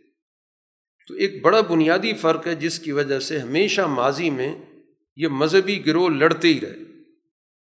تو مذہب پر رہ کر تو ان کے درمیان کبھی کوئی صلح کی شکل بن ہی نہیں سکتی۔ کوئی نقطۂ مشترکہ ہے ہی نہیں۔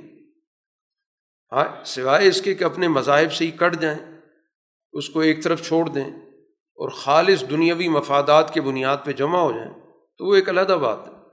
لیکن ان کے مذاہب ان کو کبھی بھی آپس میں اکٹھا نہیں ہونے اور خاص طور پر جو ان کی غلوف الدین کی سوچ ہے کہ عیسیٰ علیہ السلاۃ والسلام کو انہوں نے الوحی منصب پر فائز کر دی قرآن یہاں پر یہ کہتا ہے کہ اللہ تعالیٰ نے کسی بھی طور پر کسی بھی انسان کو اپنے اختیارات میں شریک نہیں کی لیکن یہ اپنے منہ سے بڑے بڑے دعوے کرتے ہیں۔ یہود و نصارہ یہ کہتے ہیں، ہم تو اللہ کے بیٹے ہیں، اللہ کے محبوب ہیں۔ اور یہ کہنے کا مقصد یہ ہوتا ہے کہ ہم پر کسی قسم کا کوئی قانون نافذ نہیں ہو سکتا۔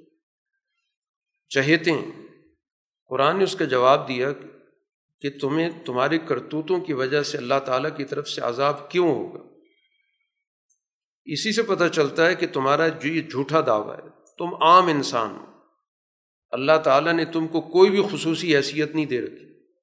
یہ تم نے از خود ایک جھوٹ باندھا ہوا کہ تمہیں کوئی اللہ کے یہاں خصوصی حیثیت حاصل ہے۔ تمہارا کوئی خاص اللہ تعالیٰ نے احترام متعین کر دیا ایسی کوئی نوعیت موجود نہیں۔ تمام لوگ اللہ کی نظر میں برابر ہیں اور اس کے بعد ان کے اعمال کی بنیاد پہ فیصلے ہوں گے۔ موسا علیہ السلاۃ والسلام کے ایک واقعے کا ذکر کیا گیا کہ انہوں نے سب سے پہلے اپنی قوم کو اللہ تعالیٰ کے احسانات یاد دلائے۔ کہ اللہ تعالیٰ نے تمہارے اندر بہت سارے انبیاء بھیجے یا بھیجے گا، پھر دنیا کے اندر تمہیں اختیارات دے گا۔ اس دور کے اعتبار سے دنیا کے اقوام پر تمہیں فضیلت بھی ہے۔ اب تقاضا یہ رکھا گیا کہ تمہیں ایک مقدس سرزمین میں داخل ہونا، جس پر دشمنوں کا قبضہ ہے۔ تو وہاں آگے بڑھو۔ علیہ السلاۃ والسلام کی قیادت انہیں حاصل تھی۔ اس سے پہلے وہ ان کو تیار کر رہے ہیں۔ کہ اس مقدس زمین میں داخل ہو اور کسی بھی صورت میں پیٹ پھیر کر نہیں بھاگنا، ورنہ بہت بڑا خسارہ اٹھاؤ گے۔ اب یہ ان کی جو پس ذہنیت ہے قرآن بیان کر رہا ہے۔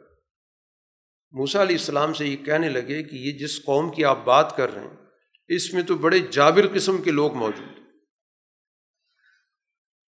ہم کبھی بھی اس میں داخل نہیں ہوں گے۔ ہاں اگر وہ خود یہاں سے نکل جائیں تو پھر ہم اس میں داخل ہو جائیں گے۔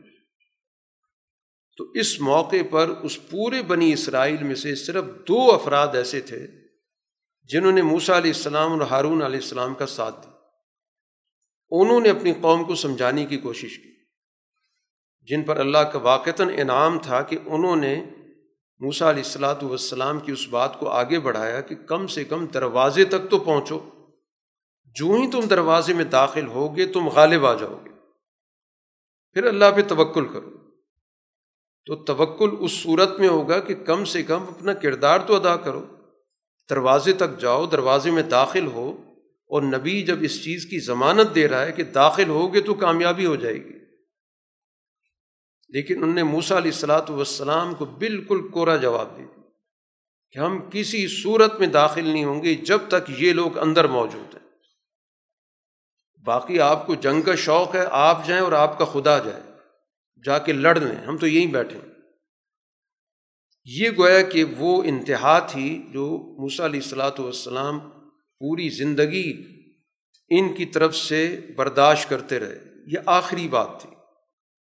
اس لیے موسا علیہ السلاۃ والسلام نے اس موقع پر اللہ کے سامنے اپنی اس بے بسی کا اظہار کیا۔ کہ اے میرے رب، میں اپنی ذات کا اور اپنے بھائی کے علاوہ کسی کا مالک نہیں۔ کوئی میری بات ماننے کے لیے تیار نہیں۔ لہٰذا اب ہمارے اور ان کے درمیان فیصلہ کن اقدام ہونا چاہیے۔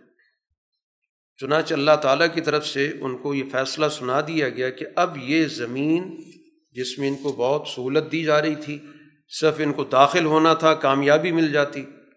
اب یہ زمین چالیس سال تک کے لیے ان کے لیے ممنوع ہو چکی۔ اب یہ علاقہ ان کو چالیس سال تک نہیں مل سکتا۔ ب یہ عرصہ یہ زمین کے اندر ٹامک ٹوئیاں مارتے رہیں گے۔ اب اس حالت کو دیکھ کر پھر آپ کو ترس نہیں آنا چاہیے۔ یہ فیصلہ ہو چکا ہے۔ ہو سکتا ہے بعد میں آپ ان کی حالت دیکھیں، نبی ہے۔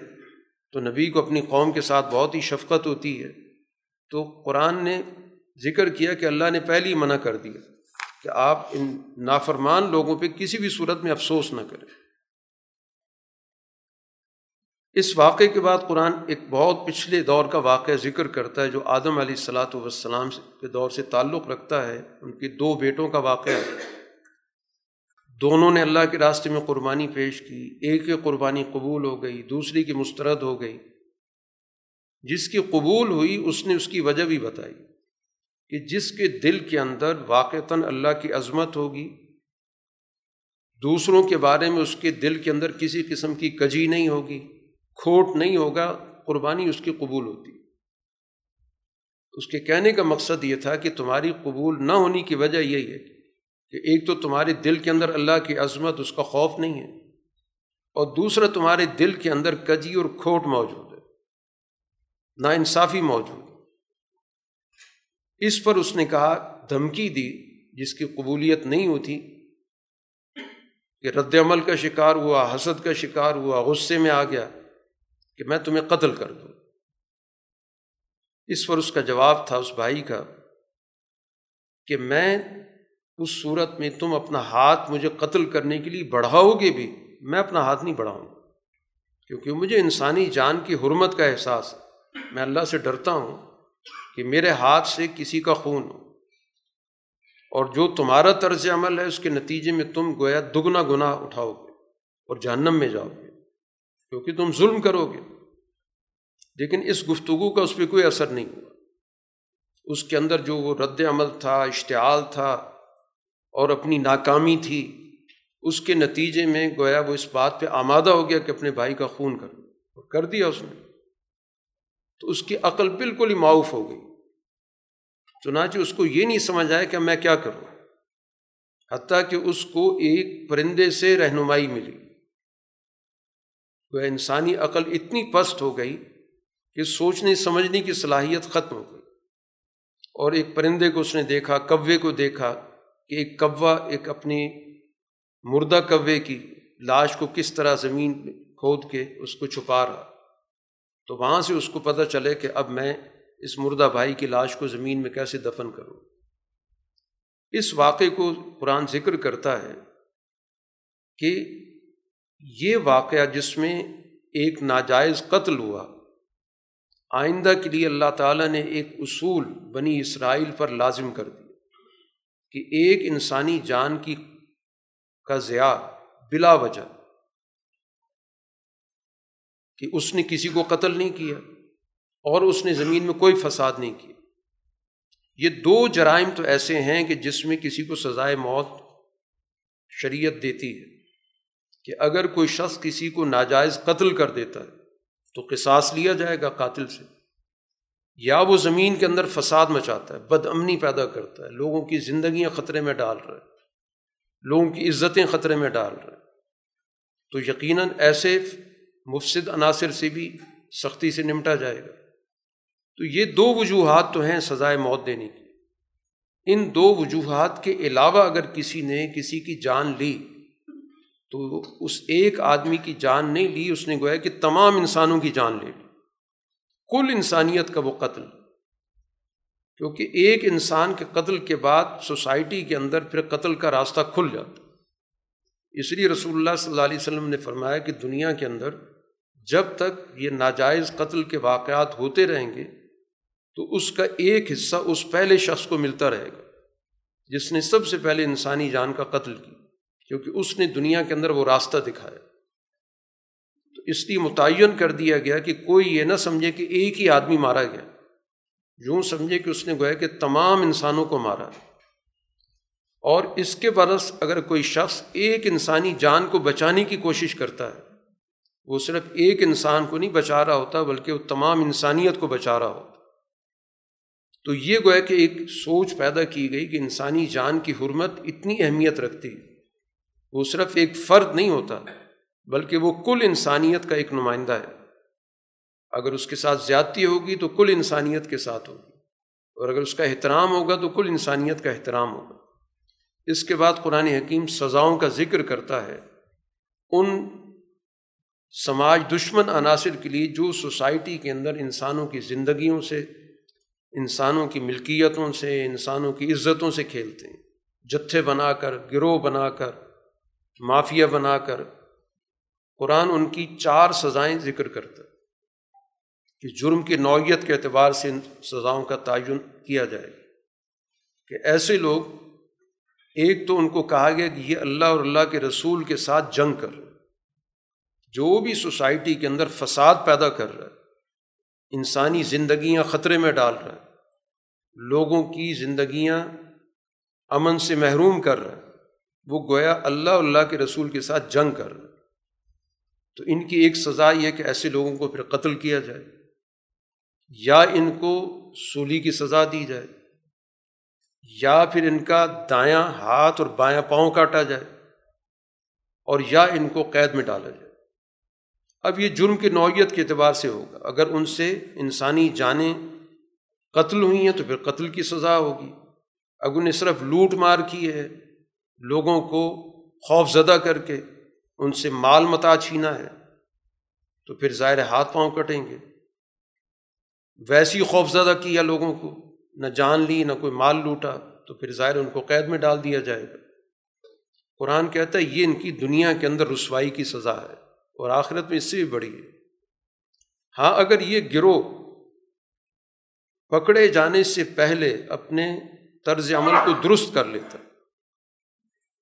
وہ اپنے طرز عمل سے پیچھے ہٹ جاتا ہے۔ اجتماعی طور پر وہ ان تمام چیزوں سے طائب ہو جاتا ہے۔ تو پھر گرفت میں آنے سے پہلے پہلے اگر پتہ چل جاتا ہے، واضح ہو جاتا ہے کہ سوسائٹی میں امن پیدا ہو گیا، اس گروہ نے اپنے طرز عمل کو تبدیل کر لیا، تو پھر یہ جو سزائیں جن کا قرآن ذکر کر رہا ہے، یہ سزائیں نہیں دی جائیں گی۔ ہاں اس عرصے میں جو انہوں نے جرائم کیے ہیں جس جس کا بھی جرم کیا ہے وہ اپنے دعوے دائر کر سکتے ہیں اور ان دعووں کے مطابق جو بھی ان کو کوئی سزا دینی پڑے گی یا ان سے کسی چیز کا تقاضا ہوگا، مطالبہ ہوگا، وہ اپنی جگہ پر ہوگا۔ لیکن جو اجتماعی نوعیت تھی وہ ان کی ختم ہو گئی۔ اسی کے ساتھ قرآن حکیم یہاں پر درمیان میں ایک حکم دیتا ہے کہ معاشرے کے اندر تین بنیادی اصولوں کو اختیار کرنا ضروری ہے۔ ایمان والی جماعت سے کہا گیا کہ اللہ سے تقوی اختیار کرو۔ اور تقوی کے بارے میں قرآن ابھی بات کر چکا ہے کہ اس کا لازمی اور بنیادی اصول ہے عدل کا قیام۔ کہ اللہ تعالیٰ کی رضا کی خاطر سوسائٹی میں ظلم سے اپنے آپ کو دور رکھنا اور اس کے نتیجے میں معاشرے کے اندر عدل قائم کرنا۔ دوسرا حکم یہ دیا گیا کہ اللہ تعالیٰ کی طرف قرب حاصل کرنے والے اعمال اختیار کرو۔ جس سے تمہیں اللہ کا قرب حاصل ہو، وہ اعمال اختیار کرو۔ تو جتنا اللہ کا قرب ہوگا، اتنا ہی انسان کے اندر انسانیت کے لیے رحمت کے اور تعاون کے جذبات پیدا ہوں گے، جس کو قرآن یہاں پر وسیلے کے عنوان سے ذکر کر کہ اللہ تعالیٰ تک وسیلہ تلاش کرو۔ اور قرآن دوسری جگہ پہ ذکر کر چکا ہے کہ ایہم اقرب، وسیلہ وہ جس کے ذریعے اللہ کا زیادہ سے زیادہ قرب حاصل ہو سکتا ہے۔ تو اس کا کردار ہے، اس کے اعمال ہیں۔ وہ راستے ہیں جس کے ذریعے اس کو اللہ کی خوشنودی حاصل ہوتی۔ ہے اور تیسرا عمل یہ ہے کہ سوسائٹی کے اندر جد وجہد اختیار کرے۔ تو پھر جا کر تمہیں کامیابی حاصل ہوگی۔ قرآن نے یہاں پر انفرادی سطح پر بھی اگر کوئی شخص جرم کا ارتکاب کرتا، اس کا بھی ذکر کیا کہ اگر ایک شخص دوسرے شخص کی کوئی چیز چوری کر لیتا تو پھر قرآن اس کی سزا کا بھی تعین کرتا ہے کہ ایسے شخص کا پھر ثبوت کے بعد اس دور میں جو سسٹم موجود ہوگا، عدالت ہوگی، وہ فیصلہ وہ کرے گی۔ سزاؤں کا سارا کا سارا نظام ریاست سے تعلق رکھتا ہے۔ اس کا تعلق کسی بھی طور پر انفرادی نہیں ہے۔ قرآن جب مخاطب کرتا ہے کہ یہ سزا دو، تو اس اتھارٹی کو، اس سسٹم کو مخاطب کرتا ہے۔ جو معاشرے کے اندر اس نظام کی ذمہ دار ہوتی ہے۔ وہ اپنے پورے پروسیجر کو کام میں لاتی ہے، گواہوں کو دیکھتی ہے، ثبوت کو دیکھتی ہے، جرم کے پس منظر کو دیکھتی ہے، کس پس منظر میں ہوا، کس وجہ سے ہوا، یہ ساری چیزیں ظاہر ہے کہ اس کے سامنے ہوتی ہیں۔ اور جب یہ بات متعین ہو جاتی ہے کہ ایک شخص نے مجرمانہ ذہنیت کے ساتھ بغیر کسی جواز کے کسی کا مال چوری کیا ہے، تو پھر یقیناً اس کو سخت سزا دی جاتی ہے جس کو قرآن ہاتھ کاٹنے کی صورت میں ذکر کرتا۔ ان تفصیلات کے ساتھ ساتھ قرآن چونکہ یہ مدنی صورت ہے اور مدینہ منورہ کے اندر دیگر گروہ موجود تھے، ان کی منفی سرگرمیاں بھی ساتھ ساتھ چل رہی تھیں۔ قرآن اس کا بھی ساتھ ساتھ شعور دیتا۔ چنانچہ آپ کو مخاطب کر کے کہا گیا ہے رسول صلی اللہ علیہ وسلم ان لوگوں کے بارے میں آپ کو کسی صورت میں غم نہیں ہونا چاہیے جو کفر میں ایک دوسرے سے مقابلہ کر رہے ہیں۔ یہ کوئی نقصان نہیں پہنچا سکتے یہ وہ لوگ ہیں جو منہ سے تو ایمان لاتے ہیں، لیکن دل ان کے ایمان والے نہیں ہیں۔ ان کے اندر جو ہے کفر بھرا ہوا ہے، ظاہری روپ ان کا اسلام کا ہے۔ اسی طرح کچھ یہودی ہیں ان کا طرز عمل قرآن نے ذکر کیا کہ یہ جھوٹ بولنے کے لیے جاسوسی کرتے ان کے باہر کے نظام سے تعلقات ہیں، رومیوں سے تعلقات ہیں۔ ان کے لیے یہاں بیٹھ کے جاسوسی کرتے دوسری قوموں کے لیے یہ کام کر رہے ہیں۔ وہ قومیں جو آپ کے پاس ابھی آئی نہیں، وہ دور دراز کی قومیں ہیں۔ جیسے رومیوں کے اقوام موجود دوسرا جرم یہ ہے کہ ان کے اندر تحریف پائی جاتی ہے۔ اللہ تعالیٰ کے کلام کے مفہوم کو ہی بدل دیتے۔ آیتوں کا جو پس منظر ہے وہ بدل دیتے۔ کچھ آیتیں جو مفاد کے خلاف محسوس ہوتی ہیں ان کو چھپا لیتے۔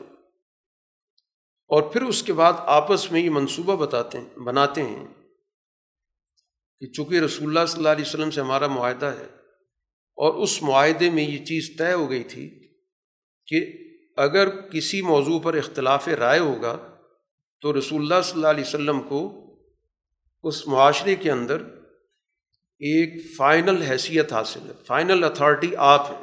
ریاست کی چونکہ آپ سربراہ ہیں، تو ہمیں معاملات تو وہاں لے کے جانے پڑیں گے۔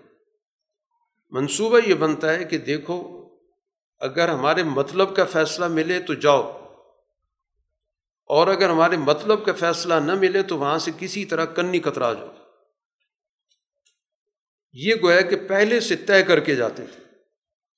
حالانکہ اصول یہ ہے کہ جب ایک معاہدے میں تم شریک ہو چکے ہو اور طے ہو گیا کہ رسول اللہ صلی اللہ علیہ وسلم نے آخری فیصلہ کرنا جو بھی فیصلہ ہو، چاہے حق میں ہوتا ہے، خلاف ہوتا ہے، تو اس کا تقاضا یہ کہ اس کو قبول کیا جائے۔ لیکن یہ پہلے سے پلاننگ کر دے کہ اگر اس طرح کا فیصلہ آئے تو مان لینا اور اگر کچھ اور فیصلہ آئے تو وہاں سے دور رہنا، بچتے رہنا۔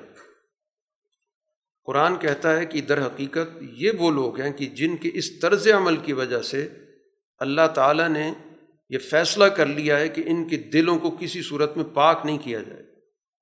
ان کے لیے بلکہ دنیا کے اندر رسوائی ہوگی اور آخرت میں بڑا عذاب ہوگا۔ وجہ یہ ہے کہ یہ جھوٹ بولنے کے لیے جاسوسی کرتے ہیں اور حرام خوری کرتے ہیں۔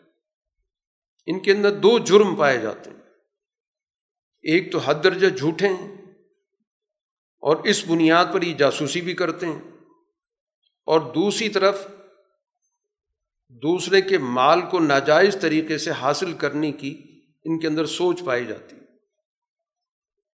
حرام خوری ان کے اندر پائی جاتی جب بھی کسی کے ساتھ لین دین کرتے ہیں، تو اس بنیاد پر کہ چونکہ اس کا ہمارے مذہب سے تعلق نہیں ہے، ہمارے گروہ سے تعلق نہیں ہے، تو لہٰذا ان کا سارا مال ہڑپ کرنا جائز ہے۔ اب اس ذہنیت کے لوگ اگر آپ کے پاس کوئی معاملہ لے کر آئیں، تو آپ کے پاس دونوں اختیار ہیں۔ آپ چاہیں تو ان کے درمیان فیصلہ کر سکتے ہیں اور چاہیں تو ان کو اپنے حال پہ چھوڑ دیں کہ خود ہی فیصلے کرو۔ اگر آپ نے خود فیصلہ کرنا ہے تو پھر ظاہر ہے آپ نے تو انصاف کے مطابق ہی فیصلہ کرنا اور پھر سوچنے کی بات یہ ہے کہ جب ان کے پاس تورات موجود ہے، یہ تورات کو بائی پاس کر کے آپ کے پاس کیوں آنا چاہتے؟ وجہ یہ ہے کہ یہ تورات کے حکم پہ عمل نہیں کرنا چاہتے۔ وہ چاہتے ہیں کوئی چور چور دروازہ مل جائے اور یہ کہہ کے ہم اس فیصلے کو قبول کر لیں کہ ہم نے تو اس معاہدے کی وجہ سے حضور صلی اللہ علیہ وسلم کی بات مان لی۔ حالانکہ کو معاہدے کی کوئی پاسداری نہیں۔ یہ صرف اپنی کتاب کے سخت قسم کے احکامات سے بچنے کے لیے آپ کے پاس آتے ہیں، وہ بھی اس شرط کے ساتھ کہ اگر حسب منشا فیصلہ ہوگا تو مانیں گے۔ چنانچہ ایک مقدمہ جب آیا جس میں دونوں جو جرم کرنے والے تھے، بدکاری کے مجرم تھے، تو ان کو یہ سزا سے بچانا چاہتے تھے۔ تو رسول اللہ صلی اللہ علیہ وسلم کے پاس مقدمہ لے کر آئے۔ تو آپ نے کہا، اپنی کتاب لے کر آؤ۔ تمہاری تورات کیا کہتی ہے؟ جب تورات لائی گئی تو اس میں ہیرا پھیری شروع کر دی۔ اصل جو حکم تھا وہ بتانے سے گریز کی۔ وہاں پہ ہاتھ رکھ کے آگے پیچھے کی چیز پڑھ دیتے تھے۔ تو رسول اللہ صلی اللہ علیہ وسلم نے کہا کہ ہاتھ ہٹاؤ اور پڑھو کیا لکھا ہوا تو وہاں پہ لکھا ہوا تھا کہ اس بدکاری کی سزا سنسار کرنا ہے۔ تو آپ نے کہا تمہاری اپنی کتاب کہتی تمہاری کتاب کے مطابق یہی فیصلہ۔ تو یہ ان کا طرز عمل تھا کہ آپ کے پاس اگر آنے کا مقصد کسی بھی صورت میں کوئی عدل کا حصول، کوئی انصاف کا حصول، کوئی حق بات ماننا نہیں، بلکہ اپنی کتاب سے نکلنے کا کوئی چور دروازہ تلاش کرنا ہوتا تھا۔ قرآن یہاں پر تورات کا تعارف کراتا ہے کہ تورات ہم نے نازل کی، اس کے اندر اللہ تعالیٰ کی طرف سے نور موجود ہے، ہدایت موجود ہے۔ انبیاء اس کے مطابق فیصلے کرتے تھے۔ اپنے اپنے دور کے اندر جو بھی ان کے بڑے بڑے علماء تھے، درویش تھے، وہ بھی فیصلہ کرتے تھے۔ ان سے یہ کہا گیا تھا کہ لوگوں سے خوف زدہ مت ہونا، صرف میرا خوف رکھنا۔ میری آیات کو تھوڑے سے معاوضے پہ مت بیچنا۔ اور اس کے بعد یہ بھی کہا گیا تھا کہ اگر تم نے اللہ تعالیٰ کے نازل کردہ احکام کے مطابق فیصلہ نہ کیا یعنی تم نے اپنی کتاب کے ایک حصے کو اپنے ایمان کے دائرے سے ہی نکال دیا، تو پھر تو تم کافر ہو۔ کوئی بھی اپنی کتاب، جو اللہ کی کتاب ہے، اس کے کسی بھی ایک حصے کو اپنی ایمان کے دائرے سے باہر نکال دے۔ گا کہ ہم اتنی کتاب پر تو ایمان رکھتے ہیں، یہ جو حکم ہے، یہ ہمارے مفاد کے خلاف ہے، اس کو ہم اپنی کتاب کے دائرے سے نکال رہے ہیں۔ تو اس سے بڑا کفر کیا ہوگا؟ تو قرآن حکیم نے کفر کا اطلاق اس چیز پر کیا کہ نازل شدہ حکم کے کسی بھی حصے کو قبول کرنے سے انکار کرنا اسی طرح تورات میں یہ حکم بھی لکھا ہوا تھا کہ جان کے بدلے جان، آنکھ کے بدلے آنکھ، ناک کے بدلے ناک، کان کے بدلے کان، دانت کے بدلے دانت، اسی طرح زخموں کے قصاص۔ اب اس کے اندر بھی یہ ہیرا پھیری کرتے تھے کہ کتاب میں تو ہے لیکن عمل نہیں کرتے تھے۔ بلکہ انہوں نے قصاص کی بجائے طبقاتی نظام پیدا کر دیا۔ مدینہ منورہ کے اندر یہودیوں کے دو قبائل تھے۔ بنو قریضہ اور بنو نذیر۔ بنو نذیر اپنے آپ کو مالی حیثیت کے اعتبار سے اعلیٰ سمجھتے تھے۔ اور بنو قریضہ کو گھٹیا سمجھا جاتا تھا، یہ چمڑے کا کاروبار کرتے تھے۔ اب ان دونوں کے درمیان معاملات کی نوعیت یہ تھی، حالانکہ دونوں کتاب پر ایمان کے دعوے دار تھے۔ دونوں یہودی قبائل تھے۔ کہ اگر بنو قریضہ کے ہاتھ سے بنو نذیر کی کسی آدمی کا نقصان ہوگا، تو وہ اس کا دگنا پورا کرے گا۔ اور اگر معاملہ برعکس ہوگا، تو پھر اس کا آدھا دیا جائے گا۔ حتیٰ کہ یہ معاملہ انہوں نے انسانی جانوں تک بھی کر دی۔ کہ وہ دو آدمیوں کی دیت دیں گے یہ آدھی دیت دیں گے۔ جب رسول اللہ صلی اللہ علیہ وسلم کے ساتھ یہ معاہدات میں شریک ہوئے تو آپ نے سب کو برابر کر دیا کہ اگر جان ادھر کی جائے گی یا ادھر کی جائے گی، دونوں کی حیثیت ایک جیسی ہوگی۔ کوئی اونچ نیچ نہیں ہوگی۔ تو اس طرح کی حکم سے بچنا چاہتے تھے۔ اسی کو قرآن حکیم نے ظلم سے تعبیر کی کہ وہ چاہتے تھے کہ ہمارا جو پس منظر ہے، مالی، سماجی، اس کو ملحوظ رکھ کے فیصلے کیے جائیں۔ اور رسول اللہ صلی اللہ علیہ وسلم ظاہر ان کے درمیان انصاف کرتے تھے۔ پھر تورات کے بعد عیسیٰ علیہ السلاۃ والسلام دنیا میں آئے، کتاب کے ساتھ۔ وہ بھی تورات کی تصدیق کرتے تھے، بلکہ تورات کی قوانین، ان کی شریعت کا حصہ رہے۔ کچھ قوانین نے بدلے بھی۔ انجیل والوں کو بھی یہی حکم دیا گیا تھا کہ اپنی انجیل کے مطابق فیصلے کریں۔ اور ان کو بھی تنبی کر دی گئی تھی کہ اگر تم فیصلے نہیں کرو گے تو تم گویا کہ اپنی کتاب کے سب سے بڑے نافرمان ہو۔ اس کے بعد پھر یہ تیسری کتاب ہے جو قرآن ہے۔ قرآن حکیم کا قرآن تعارف یہ کرایا گیا کہ یہ پچھلی کتابوں کی تصدیق بھی کرتی ہے اور یہ مہمن ہے، نگہبان ہے۔ اب یہ پچھلی کتابوں کی مضامین کے بارے میں فیصلہ کن اتھارٹی اس کتاب کے پاس ہے۔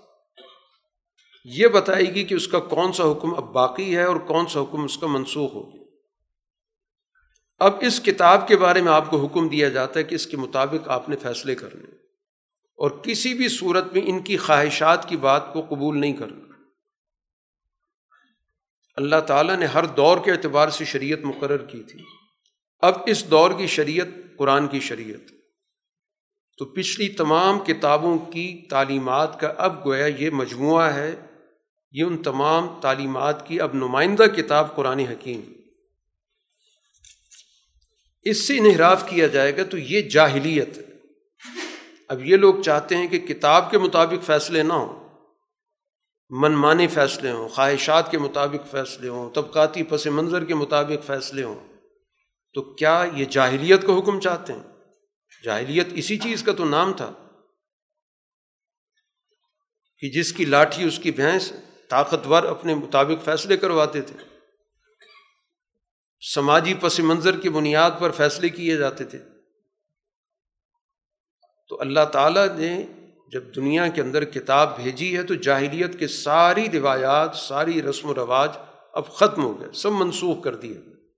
اور یہ جاہلیت سے متاثر لوگ ہیں جو کتاب کے دعوے دار ہیں، لیکن طرز عمل جاہلیت والا ہے۔ اسی وجہ سے قرآن حکیم ایسے لوگوں سے قریبی تعلق کو ممنوع قرار دیتا ہے۔ منع کر دیا گیا کہ یہود و نصارہ سے دوستی کا تعلق مت رکھو۔ اور قرآن جب اصول اور ضابطے کی بات بیان کرتا ہے تعلقات کے حوالے سے، تو یہ ہمیشہ جو اوپر کا طبقہ ہوتا ہے، اشرافیہ، اس کے بارے میں گفتگو کرتا۔ یہ عام آدمی کے بارے میں قرآن باتیں نہیں کرتا، کیونکہ جن کے ہاتھ میں نظام ہوتا ہے، فیصلے ہوتے ہیں، قوانین جنہوں نے بنانے ہوتے ہیں، جو لوگوں پہ اثر انداز ہوتے ہیں ان کے مطابق قرآن حکیم اپنی پالیسی متعین کر رہا ہے۔ کیونکہ ان لوگوں کا طرز عمل مسلمانوں کے لیے ہمیشہ سازش کا رہا ہے، نقصان کا رہا ہے۔ ان کا طرز عمل کبھی بھی ہمدردی کا، دوستی کا تو رہا ہی نہیں ہے۔ میساک اور معاہدے ہونے کے باوجود انہوں نے ہمیشہ معاہدے توڑے۔ بنو قینوقا نے معاہدہ توڑا، بنو نذیر نے معاہدہ توڑا، بنو قریضہ نے معاہدہ توڑا۔ تو اب یہ ان کا پس منظر ہو تو کس بنیاد پر ان کے ساتھ دوستانہ ہو سکتا ہے؟ باقی رواداری اپنی جگہ پہ مروت ہوگا، اس نے سلوک ہوگا۔ عام لوگوں کے ساتھ کسی بھی طور پر کوئی ناانصافی نہیں ہوگی۔ وہ تو شریعت کے بنیادی احکامات ہیں۔ لیکن ولایت کا اور دوستی کا تعلق ان سے نہیں ہو سکتا۔ اور یہ متنوع کیا جا رہا ہے اس جو مدینہ کی سوسائٹی تھی، اس کے اندر ان لوگوں کو جو ڈاماڈول قسم کے تھے، جو ان سے تعلقات رکھتے تھے۔ ان کے دلوں کے اندر سرمایہ کا مرض موجود تھا۔ وہ اپنے آپ کو مقتدر لوگوں سے دور نہیں رکھنا چاہتے تھے۔ اور تعلقات رکھنے کی وجہ بتاتے ہیں، قرآن خود ذکر کرتا ہے کہ وہ کہتے تھے کہ ہمیں یہ ڈر ہے کہ ہم پر کوئی گردش زمانہ کی کوئی مصیبت نہ آ جائے۔ ہم پہ مشکل وقت آ جائے گا تو یہی لوگ تو تعاون کرنے والے ہیں۔ انہی لوگوں کے تعاون سے تو ہمارا مسئلہ حل ہوگا۔ اور اگر ہم ان سے بگاڑ لیں گے تو ہم پہ تو مشکلات آ جائیں گی۔ ہماری زندگی دو بھر ہو جائے گی۔ جیسے آج ہمارے لوگ کہتے ہیں کہ ہماری زندگی مشکل میں پڑ جائے گی۔ ہم تو لائف سپورٹ پہ بیٹھے ہوئے ہماری زندگی خطرے میں پڑ جائے گی۔ تو یہ جواب تو قرآن حکیم نے منافقین کا ذکر کیا ہوا کہ اگر ہم ان کے ساتھ تعلقات نہیں رکھیں گے تو ہم پہ کل کوئی قحط آ جائے گا، کوئی مصیبت آ جائے گی۔ تو انہی تعلقات کے بلبوتے پر تو ہمارے مسائل حل ہوں گے۔ قرآن حکیم اس کا جواب دیتا ہے کہ اللہ تعالیٰ جب ایمان والی جماعت کو غالب کرے گا تو پھر ان کو اپنے ان عزائم پر ندامت ہوگی۔ کہ کاش ہم ان لوگوں سے تعلقات نہ رکھتے، کیونکہ ابھی تو یہ سمجھ رہے ہیں کہ مسلمان کمزور حالت میں اور ہو سکتا ہے کہ طاقت کا توازن تبدیل ہو جائے۔ اس لیے مسلمانوں سے ہی بنا کے رکھتے ہیں اور ادھر بھی تعلقات رکھے ہیں۔ اور وجہ بھی کبھی ان سے بعض پرس ہو کہ کیوں رکھیں تو اس کی وجہ بتاتے ہیں کہ حالات کا کچھ پتہ نہیں۔ کل حالات بدل جائیں، طاقت کا توازن ان کے پاس چلا جائے۔ تو اس موقع پر یہی تعلقات تو کام آئیں گے۔ قرآن حکیم یہاں پر ایسے لوگوں کو تنبی کر رہا ہے کہ دین ان کا محتاج نہیں ہے۔ اگر کوئی شخص سمجھتا ہے یا کوئی گروہ سمجھتا ہے کہ دین کو ہم نے سنبھال رکھا ہے، اللہ تعالیٰ کو اپنا دین غالب کرنا ہوگا تو وہ ان کی بجائے کسی اور قوم کو کھڑا کر دے گا۔ ایسے لوگوں کو لے آئے گا جن کو اللہ سے محبت ہوگی اور اللہ کو ان سے محبت ہوگی۔ ان کا اصل کردار کیا ہوگا کہ مسلمانوں کے لیے تو وہ نرم دل ہوں گے اور دشمن اور کافر کے مقابلے پر وہ مضبوط ہوں گے، زبردست ہوں گے۔ بغیر کسی ملامت کرنے والے کی ملامت سے خوف زدہ ہوئے، وہ جد و جہد کے میدان میں اتریں گے۔ اب یہ وہ لوگ ہیں جن سے منع کیا جا رہا ہے دوستی رکھنے سے کہ انہوں نے دین کو مذاق کا ذریعہ بنایا۔ ہوا بیٹھ کے ٹھٹھا اڑاتے ہیں۔ کہ طاقت ہے کچھ نہیں، کمزور لوگ ہیں۔ باتیں بڑی بڑی مناتے ہیں کہ ہم نے کیسر فتح کرنا ہے اور کسرا فتح کرنا ہے۔ مسلمانوں کا اجتماع ہوتا ہے تو اس کا مذاق اڑاتے ہیں۔ تو اب ایسے لوگوں کے ساتھ کس طور پر قریبی تعلق ہو سکتا ہے؟ یہ تو انسان کے عقل کے بھی خلاف ہے کہ جو ان کا صبح شام مذاق اڑا رہے ہوں، ان سے مروب ہو کر تعلقات بڑھائے جائیں۔ قرآن ذکر کرتا ہے کہ یہ وہ لوگ ہیں کہ جب ان کو نماز کے لیے پکارا جاتا ہے تو مذاق اڑاتے ہیں کہ یہ کیا جمع ہو جاتے ہیں، کیا عبادت کرتے ہیں۔ یہ ان کی سب سے بڑی حماقت کی دلیل۔ اہل کتاب کو قرآن حکیم مخاطب کر کے کہہ رہا ہے کہ اہل کتاب تو ہم سے انتقام صرف اس لیے لینا چاہتے ہو کہ ہم تمام وہیوں پر ایمان رکھتے ہیں۔ جو وہی ہم پر آ رہی ہے جو اس سے پہلے آئی ہے ہمارے دلوں کے اندر وسعت موجود ہے۔ تو ہم دین کا، ایمان کا صحیح تصور رکھتے ہیں، صرف اس وجہ سے تمہارے اندر یہ انتقام کی سوچ پائی جاتی ہے۔ حقیقت یہ کہ تم سب لوگ قانون توڑنے والے ہو۔ اب یہاں پر قرآن حکیم نے توجہ دلائی ہے ان لوگوں کی طرز عمل کی طرف کہ ان کی اکثریت کا حال یہ ہے کہ ہر بد اخلاقی کے کام میں آپس میں مقابلہ کرتے ہر ظلم کے معاملے میں آپس میں ایک دوسرے سے ان کی دوڑ لگی ہوئی ہوتی حرام خوری میں ایک دوسرے کے ساتھ تعاون ہوتا ہے۔ اور بہت برا طرز عمل ہے۔ ایسا کیوں نہیں کہ جو ان کے علماء ہیں، ان کے مشائق ہیں، ان کو روکتے کہ ان کی کتاب کی تعلیمات کی سر عام پامالی ہو رہی ہے۔ یہ حرام خوری جس طرح کر رہے ہیں، جس طرح یہ جھوٹ بول رہے ہیں جس طرح معاشرے کے اندر یہ برائی کو فروغ دے رہے ہیں، جس طرح یہ ظلم کے ساتھی بنے ہوئے یہ ان کے علماء اور ان کے مشائق کا کام تھا کہ روکتے ان کا طرز عمل بھی بدترین وہ بھی ان کے ساتھی بنے ہوئے اور یہ اتنی ڈھٹائی پر اترے ہوئے ہیں کہ جب ان سے یہ کہا جاتا ہے کہ ان وسائل کو سوسائٹی پہ خرچ کرو، کمزور لوگوں کی مدد کرو، تو جواب میں یہ کہتے ہیں کہ لگتا ہے کہ اللہ کے ہاتھ باندھے میں ہم سے کہتے کہ ہاتھ کھول کے خرچ کرو۔ اس کہنے کی وجہ سے اللہ تعالیٰ کی نظروں میں گر گئے، ملعون ہو گئے۔ اللہ کے ہاتھ کھلے ہوئے ہیں۔ وہ جیسے چاہتا خرچ کر رہا ہے۔ دنیا کے اندر یہ وسائل کس نے پیدا کیے؟ ان وسائل تک رسائی کون دے رہا ہے؟ ان وسائل سے استفادے کا انسانی سوچ کے اندر کون اس کے اصول ضابطے پیدا کرتا ہے؟ اللہ تعالیٰ کا تو اس دنیا کے اندر قدم قدم پر نظر آ رہا ہے کہ اس کے خزانے بکھرے ہوئے بکھیرے ہوئے یہ تو ان سے کہا گیا تھا کہ جو کچھ ان کے پاس موجود ہے، بجائے اس کے کہ اس پہ سام بن کے بیٹھ جائیں، یہ سوسائٹی کو ان وسائل سے مستفید کریں۔ لیکن حد درجہ ان کے اندر سرمایہ پرستی ہے۔ تو ان کی سوچوں کے اندر بھی گراوٹ آ گئی۔ عمل تو ان کا خراب تھا ہی تھا۔ کہ اب یہاں تک پہنچ گئے کہ اللہ تعالیٰ کے بارے میں بھی بد زبانی شروع کر اور یہ طرز عمل ان کا یہاں پر رکے گا نہیں، بلکہ قرآن کہہ رہا ہے، یہ مزید توغیانی اور کفر بڑھے گا۔ پھر نتیجہ کیا نکلے گا کہ سرمایہ پرستوں کے درمیان پھر آپس میں بڑی عداوتیں ہوتی ہیں۔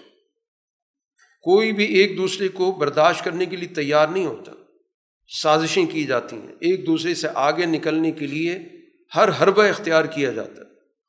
تو جتنا سرمایہ بڑھتا چلا جاتا ہے، اتنی دوسروں سے عداوتیں بڑی بڑھتی چلی جاتی ہیں۔ اتنی ہی ان کے دلوں کے اندر سنگ دلی بڑھتی جاتی ہے۔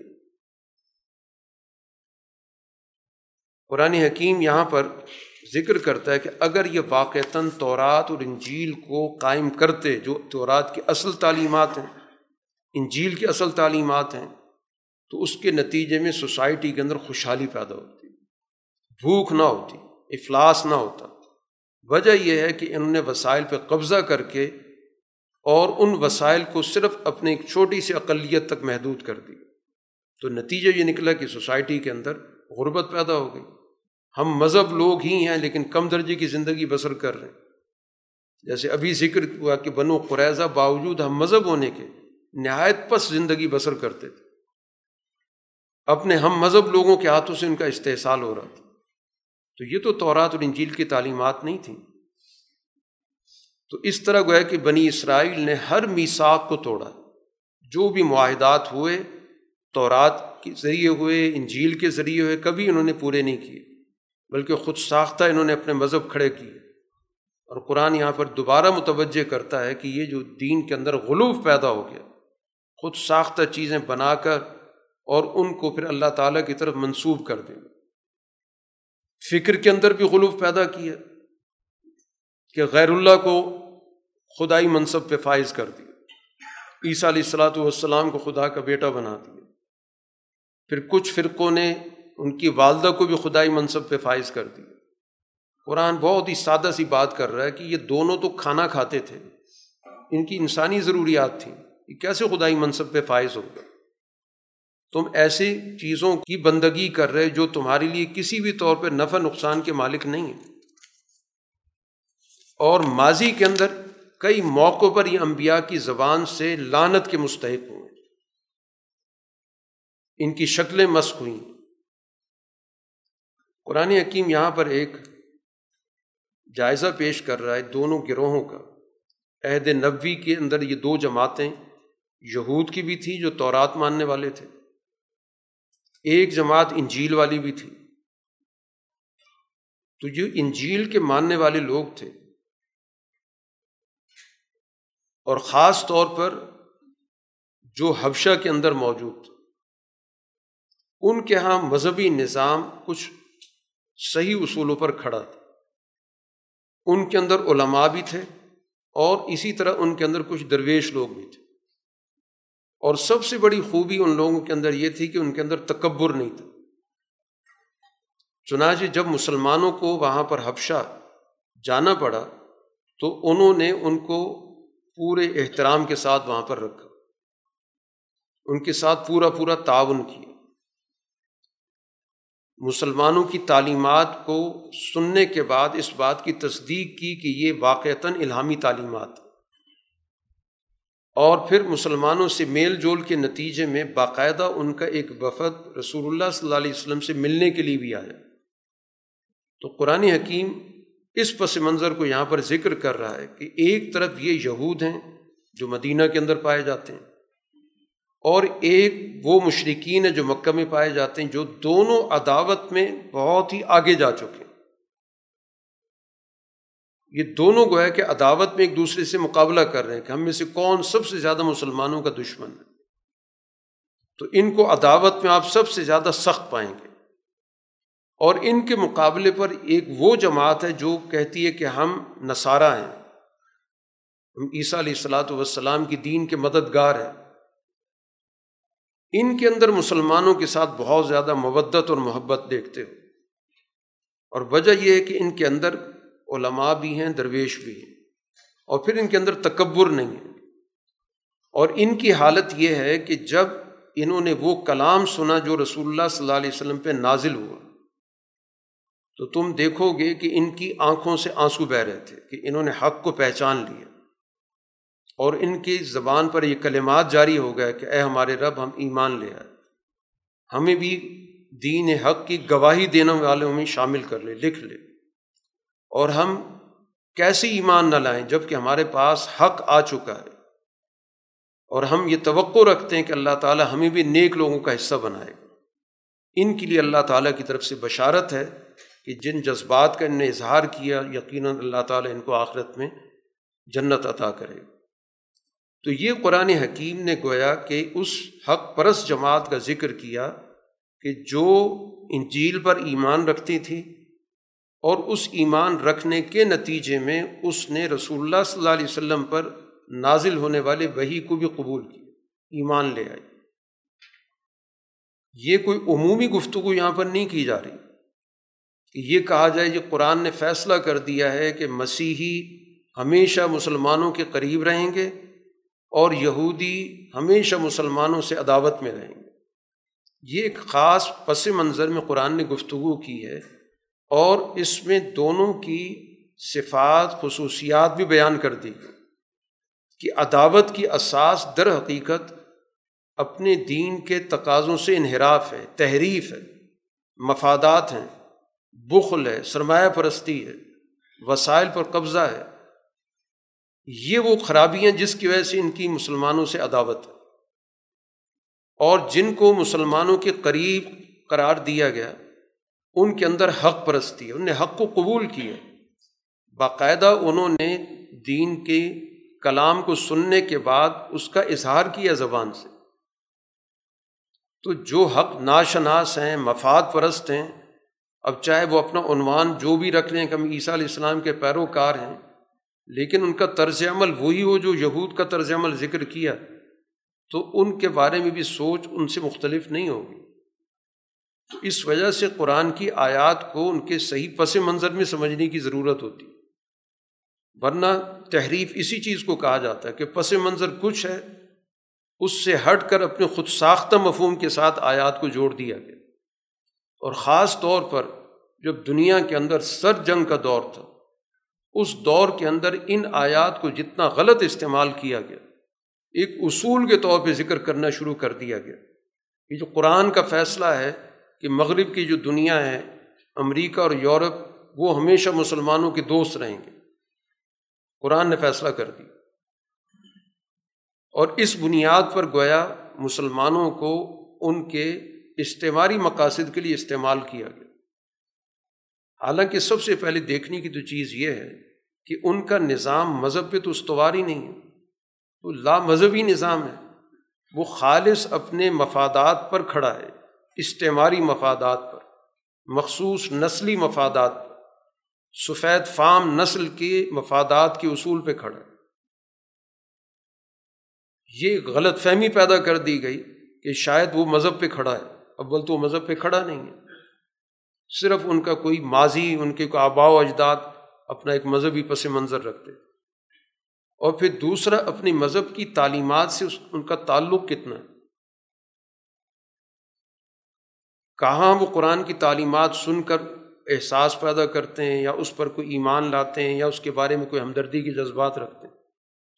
تو قرآن کا سارا پس منظر بدل کر صرف ایک جملے کو اٹھا کر کہ قرآن یہ کہتا ہے کہ مبدت میں مسلمانوں کے قریب تر وہ ہیں جو اپنے آپ کو نصارہ کہتے ہیں۔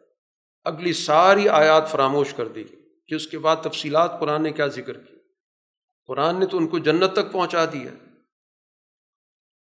تو اس کا مطلب یہ ہے کہ انہوں نے رسول اللہ صلی اللہ علیہ وسلم پر ایمان لانا قبول کیا۔ اور وہ مسلمان ہو گئے۔ پس منظر کے طور پہ قرآن نے یہ ذکر کیا کہ ان کا پس منظر یہ تھا اور پھر اس کے اندر ایک سب سے بڑی جو قرآن نے یہاں خصوصیت ذکر کی کہ ان کے اندر تکبر نہیں ہے، وہ دوسروں کو حقیق نہیں سمجھتے۔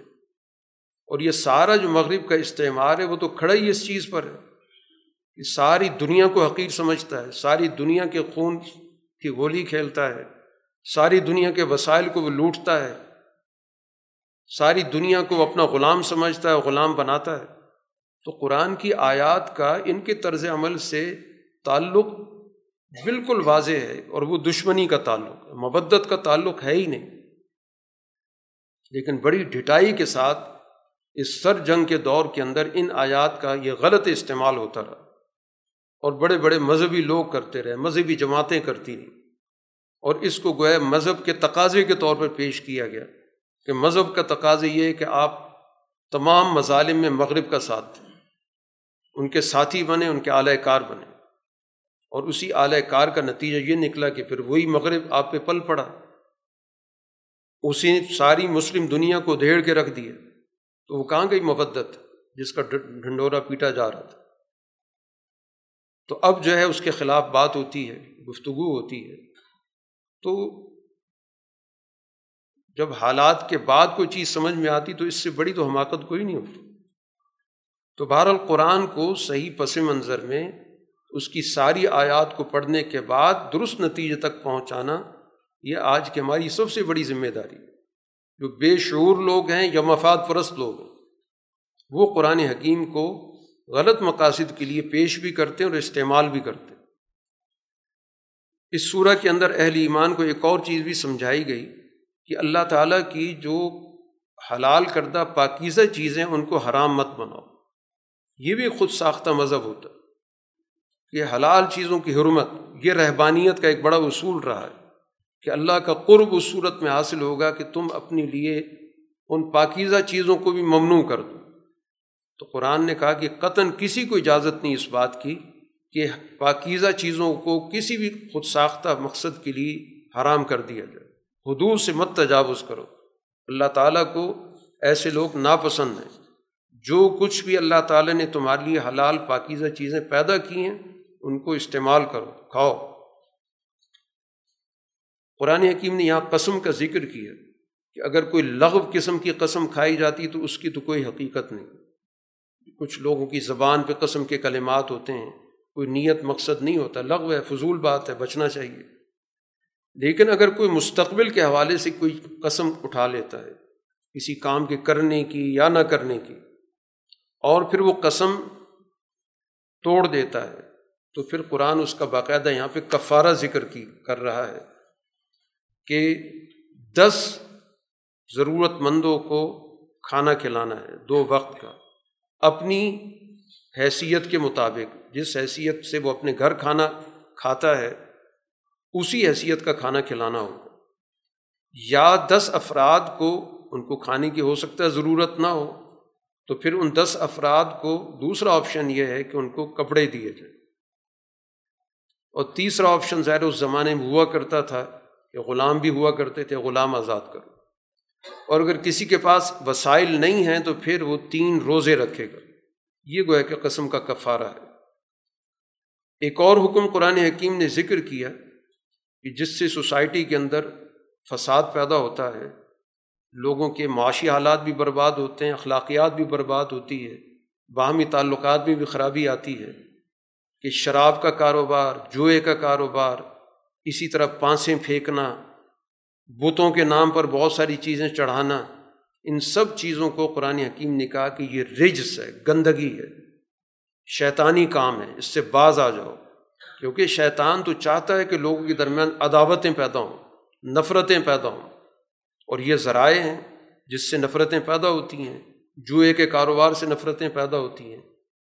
شراب پینے کے بعد عقل معاف ہو جاتی ہے، اس کے نتیجے میں بہت سارے جھگڑے، تنازعات پیدا ہوتے ہیں، انسانی جانیں چلی جاتی ہیں، لوٹ مار ہوتی ہے۔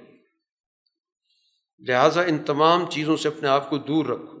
یہ اللہ تعالیٰ کے ذکر سے بھی روکنے کا باعث بنتے ہیں، نماز سے بھی روکنے کا باعث بنتے ہیں۔ قرآن حکیم نے یہاں کچھ مخصوص احکامات دیے جن کا تعلق ہے حالت احرام سے، کہ جب ایک شخص عمرے کی نیت سے یا حج کی نیت سے سفر کرتا ہے تو اس پر کچھ پابندیاں عائد ہوتی ہیں، اس کو ہم احرام کی حالت کہتے ہیں۔ ان پابندیوں میں سے ایک پابندی یہ ہے کہ شکار نہیں کیا جا سکتا۔ شکار کرنا حرام ہے۔ شکار کی طرف رہنمائی کرنا بھی حرام ہے۔ اشارہ کرنا بھی حرام ہے۔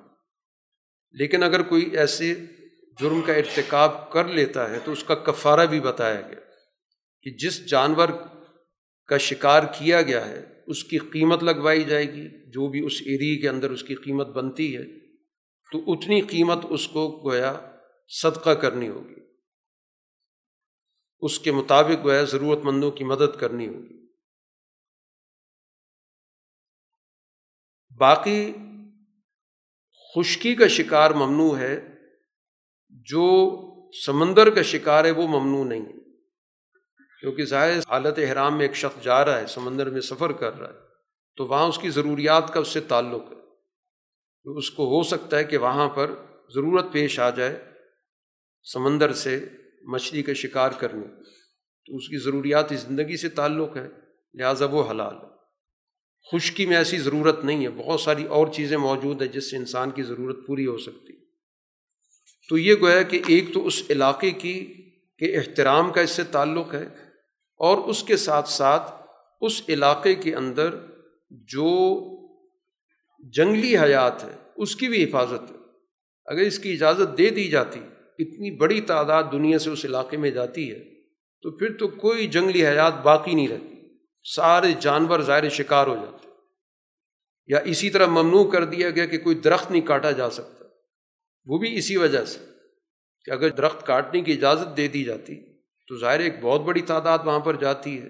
کوئی بھی اپنی ضرورت کے لیے درخت کاٹ سکتا تھا۔ تو اس کی بہت ساری حکمتیں ہیں جو اس حکم کے اندر موجود ہیں۔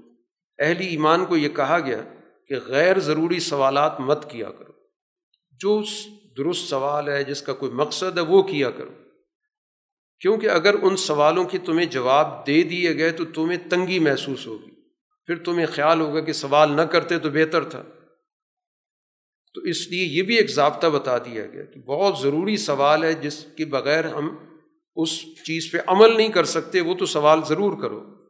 لیکن بے مقصد کسی سادہ سے حکم کو پیچیدہ بنا دیا سوالات کر کے تو یہ درست نہیں۔ ایک موقع پہ رسول اللہ صلی اللہ علیہ وسلم نے ذکر کیا کہ حج تم پر فرض ہے۔ تو ایک صاحب کھڑے ہو گئے، پوچھنے لگے کہ ہر سال فرض ہے۔ حضور صلی اللہ علیہ وسلم کچھ دیر خاموش رہے، پھر آپ نے فرمایا کہ اگر میں کہہ دیتا تو کتنی مشکل میں پڑ جاتا تو بتانے کا مقصد ہے کہ جب کہہ دیا حج فرض ہے اس کا مطلب زندگی میں ایک دفعہ بھی کرو گے تو حج کا فریضہ مکمل ہو گیا۔ اب سوال کر کے کہ ہر سال فرض ہے اور کہہ دیں گے ہر سال فرض ہے تو کون اس پہ عمل کر سکتا تھا؟ تو اس طرح گویا کہ آپ نے تنبی کی کہ غیر ضروری سوال نہ کیا کرو یہی چیز قرآن حکیم یہاں پر بتا رہا ہے۔ اسی کے ساتھ ایک اور حکم بھی دیا گیا۔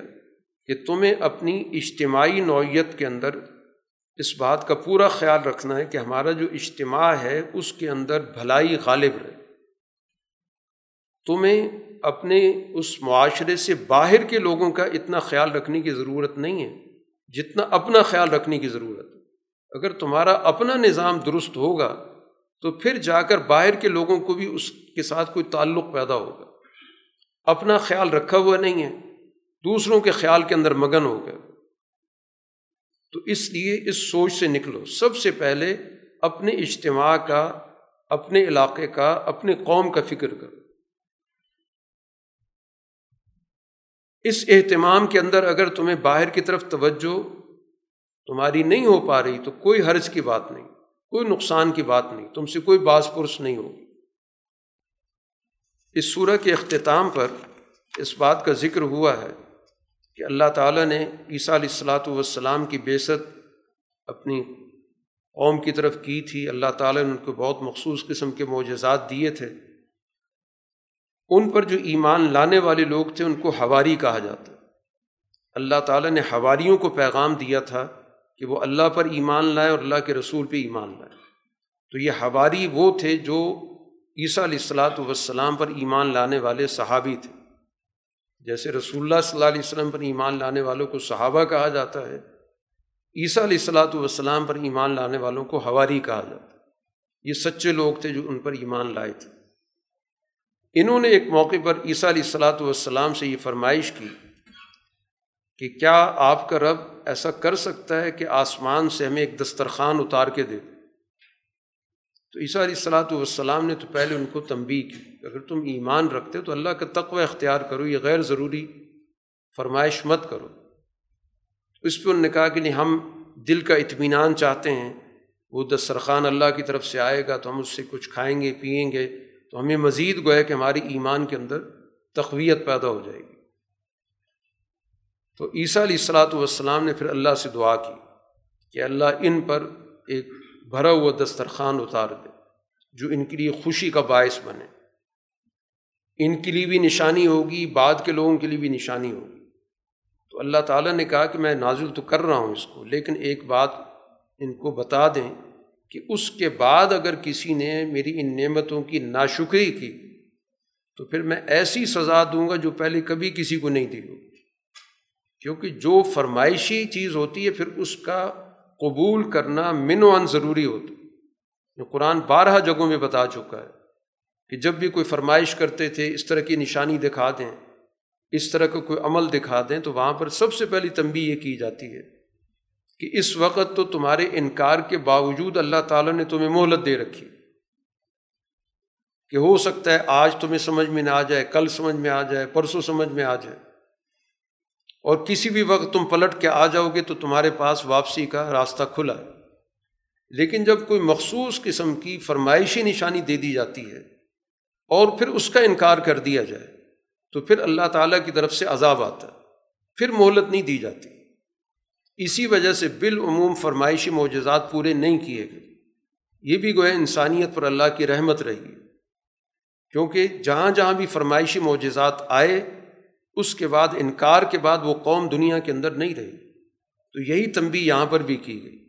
کہ معاہدہ اگر اللہ تعالیٰ نے اتارا، دسترخوان کو معاہدہ کہتے ہیں، جس کی بنیاد پر اس سورہ کا عنوان بھی ہے، تو پھر اس کا انکار کرو گے ناشکری کرو گے تو بہت بڑی سزا کے مستحق ہوگے۔ سورہ کے اختتام پر مکالمہ ذکر ہے کہ قیامت کے روز عیسیٰ علیہ السلاۃ والسلام کے ساتھ اللہ کا ایک مکالمہ ہے۔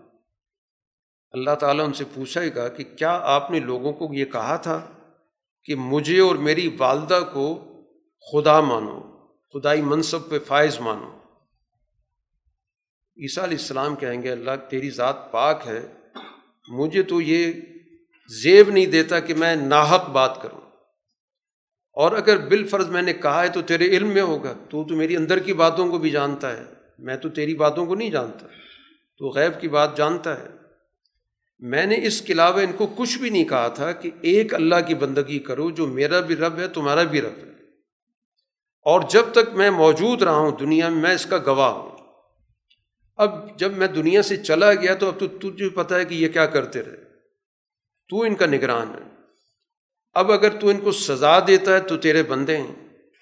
اور اگر بخش دیتا ہے تو تو غالب تو فیصلے خود کرتا ہے۔ تو اصل میں بتانے کا مقصد یہ ہے، عیسیٰ علیہ السلاۃ والسلام سے مکالمے کا مقصد ان لوگوں کے سامنے ہو رہا ہے جو اس نام سے ان کو خدا خدا کا بیٹا تین میں تیسرا اس طرح کے جو عنوانات دے رہے تھے۔ تاکہ ان کے سامنے عیسیٰ علیہ السلاۃ والسلام واضح طور پر ان کے سارے دعووں کی تردید کریں۔ اس لیے ان سے یہ سوال جواب ہو رہا ہے۔ یہ مقصد نہیں کہ نعوذ باللہ کو عیسیٰ علیہ السلاۃ والسلام نے کوئی ایسا کوئی بات کہی تھی جس کی وجہ سے ان سے بعض پرس ہو رہی۔ یہ بعض پرس بذات خود ان سے مقصود نہیں ہے۔ بعض پرس ان لوگوں کی ہو رہی ہے۔ لیکن چونکہ ساری عمارت عیسیٰ علیہ السلام پہ کھڑی کی ہوئی ہے، اس لیے ان سے براہ راست یہ بات پوچھی جا رہی ہے اور یہ سارا سوال جواب ان لوگوں کے سامنے ہو رہا ہے تاکہ ان کو اپنے انجام کا علم ہو جائے کہ ان نے دنیا کے اندر کتنا بڑا جھوٹ بولا عیسیٰ علیہ السلاۃ والسلام کے بارے میں اور پھر اللہ تعالیٰ کی ذات کے بارے میں۔ اس لیے قرآن کہتا ہے، یہ وہ دن ہے کہ سچے لوگوں کو ان کی سچائی فائدہ پہنچائے گی۔ اور جھوٹے لوگ ظاہر ہے کہ برے انجام سے دو چار ہوں گے۔ ان سچے لوگوں کے لیے اللہ تعالیٰ کی طرف سے جنت ہے جس کے نیچے نہریں بہتی ہوں گی۔ اللہ تعالیٰ کے لیے ہے تمام آسمان و زمین کی ملکیت۔ اور وہ ہر چیز پر قادر ہے۔ کسی اور کو اس نے اپنی اس ملکیت میں نہ شریک کیا ہے اور نہ کو اس کے ساتھ کسی درجے کے اندر کسی بھی طور پر اس کا حصے دار ہے۔ واخر داوان الحمد للہ رب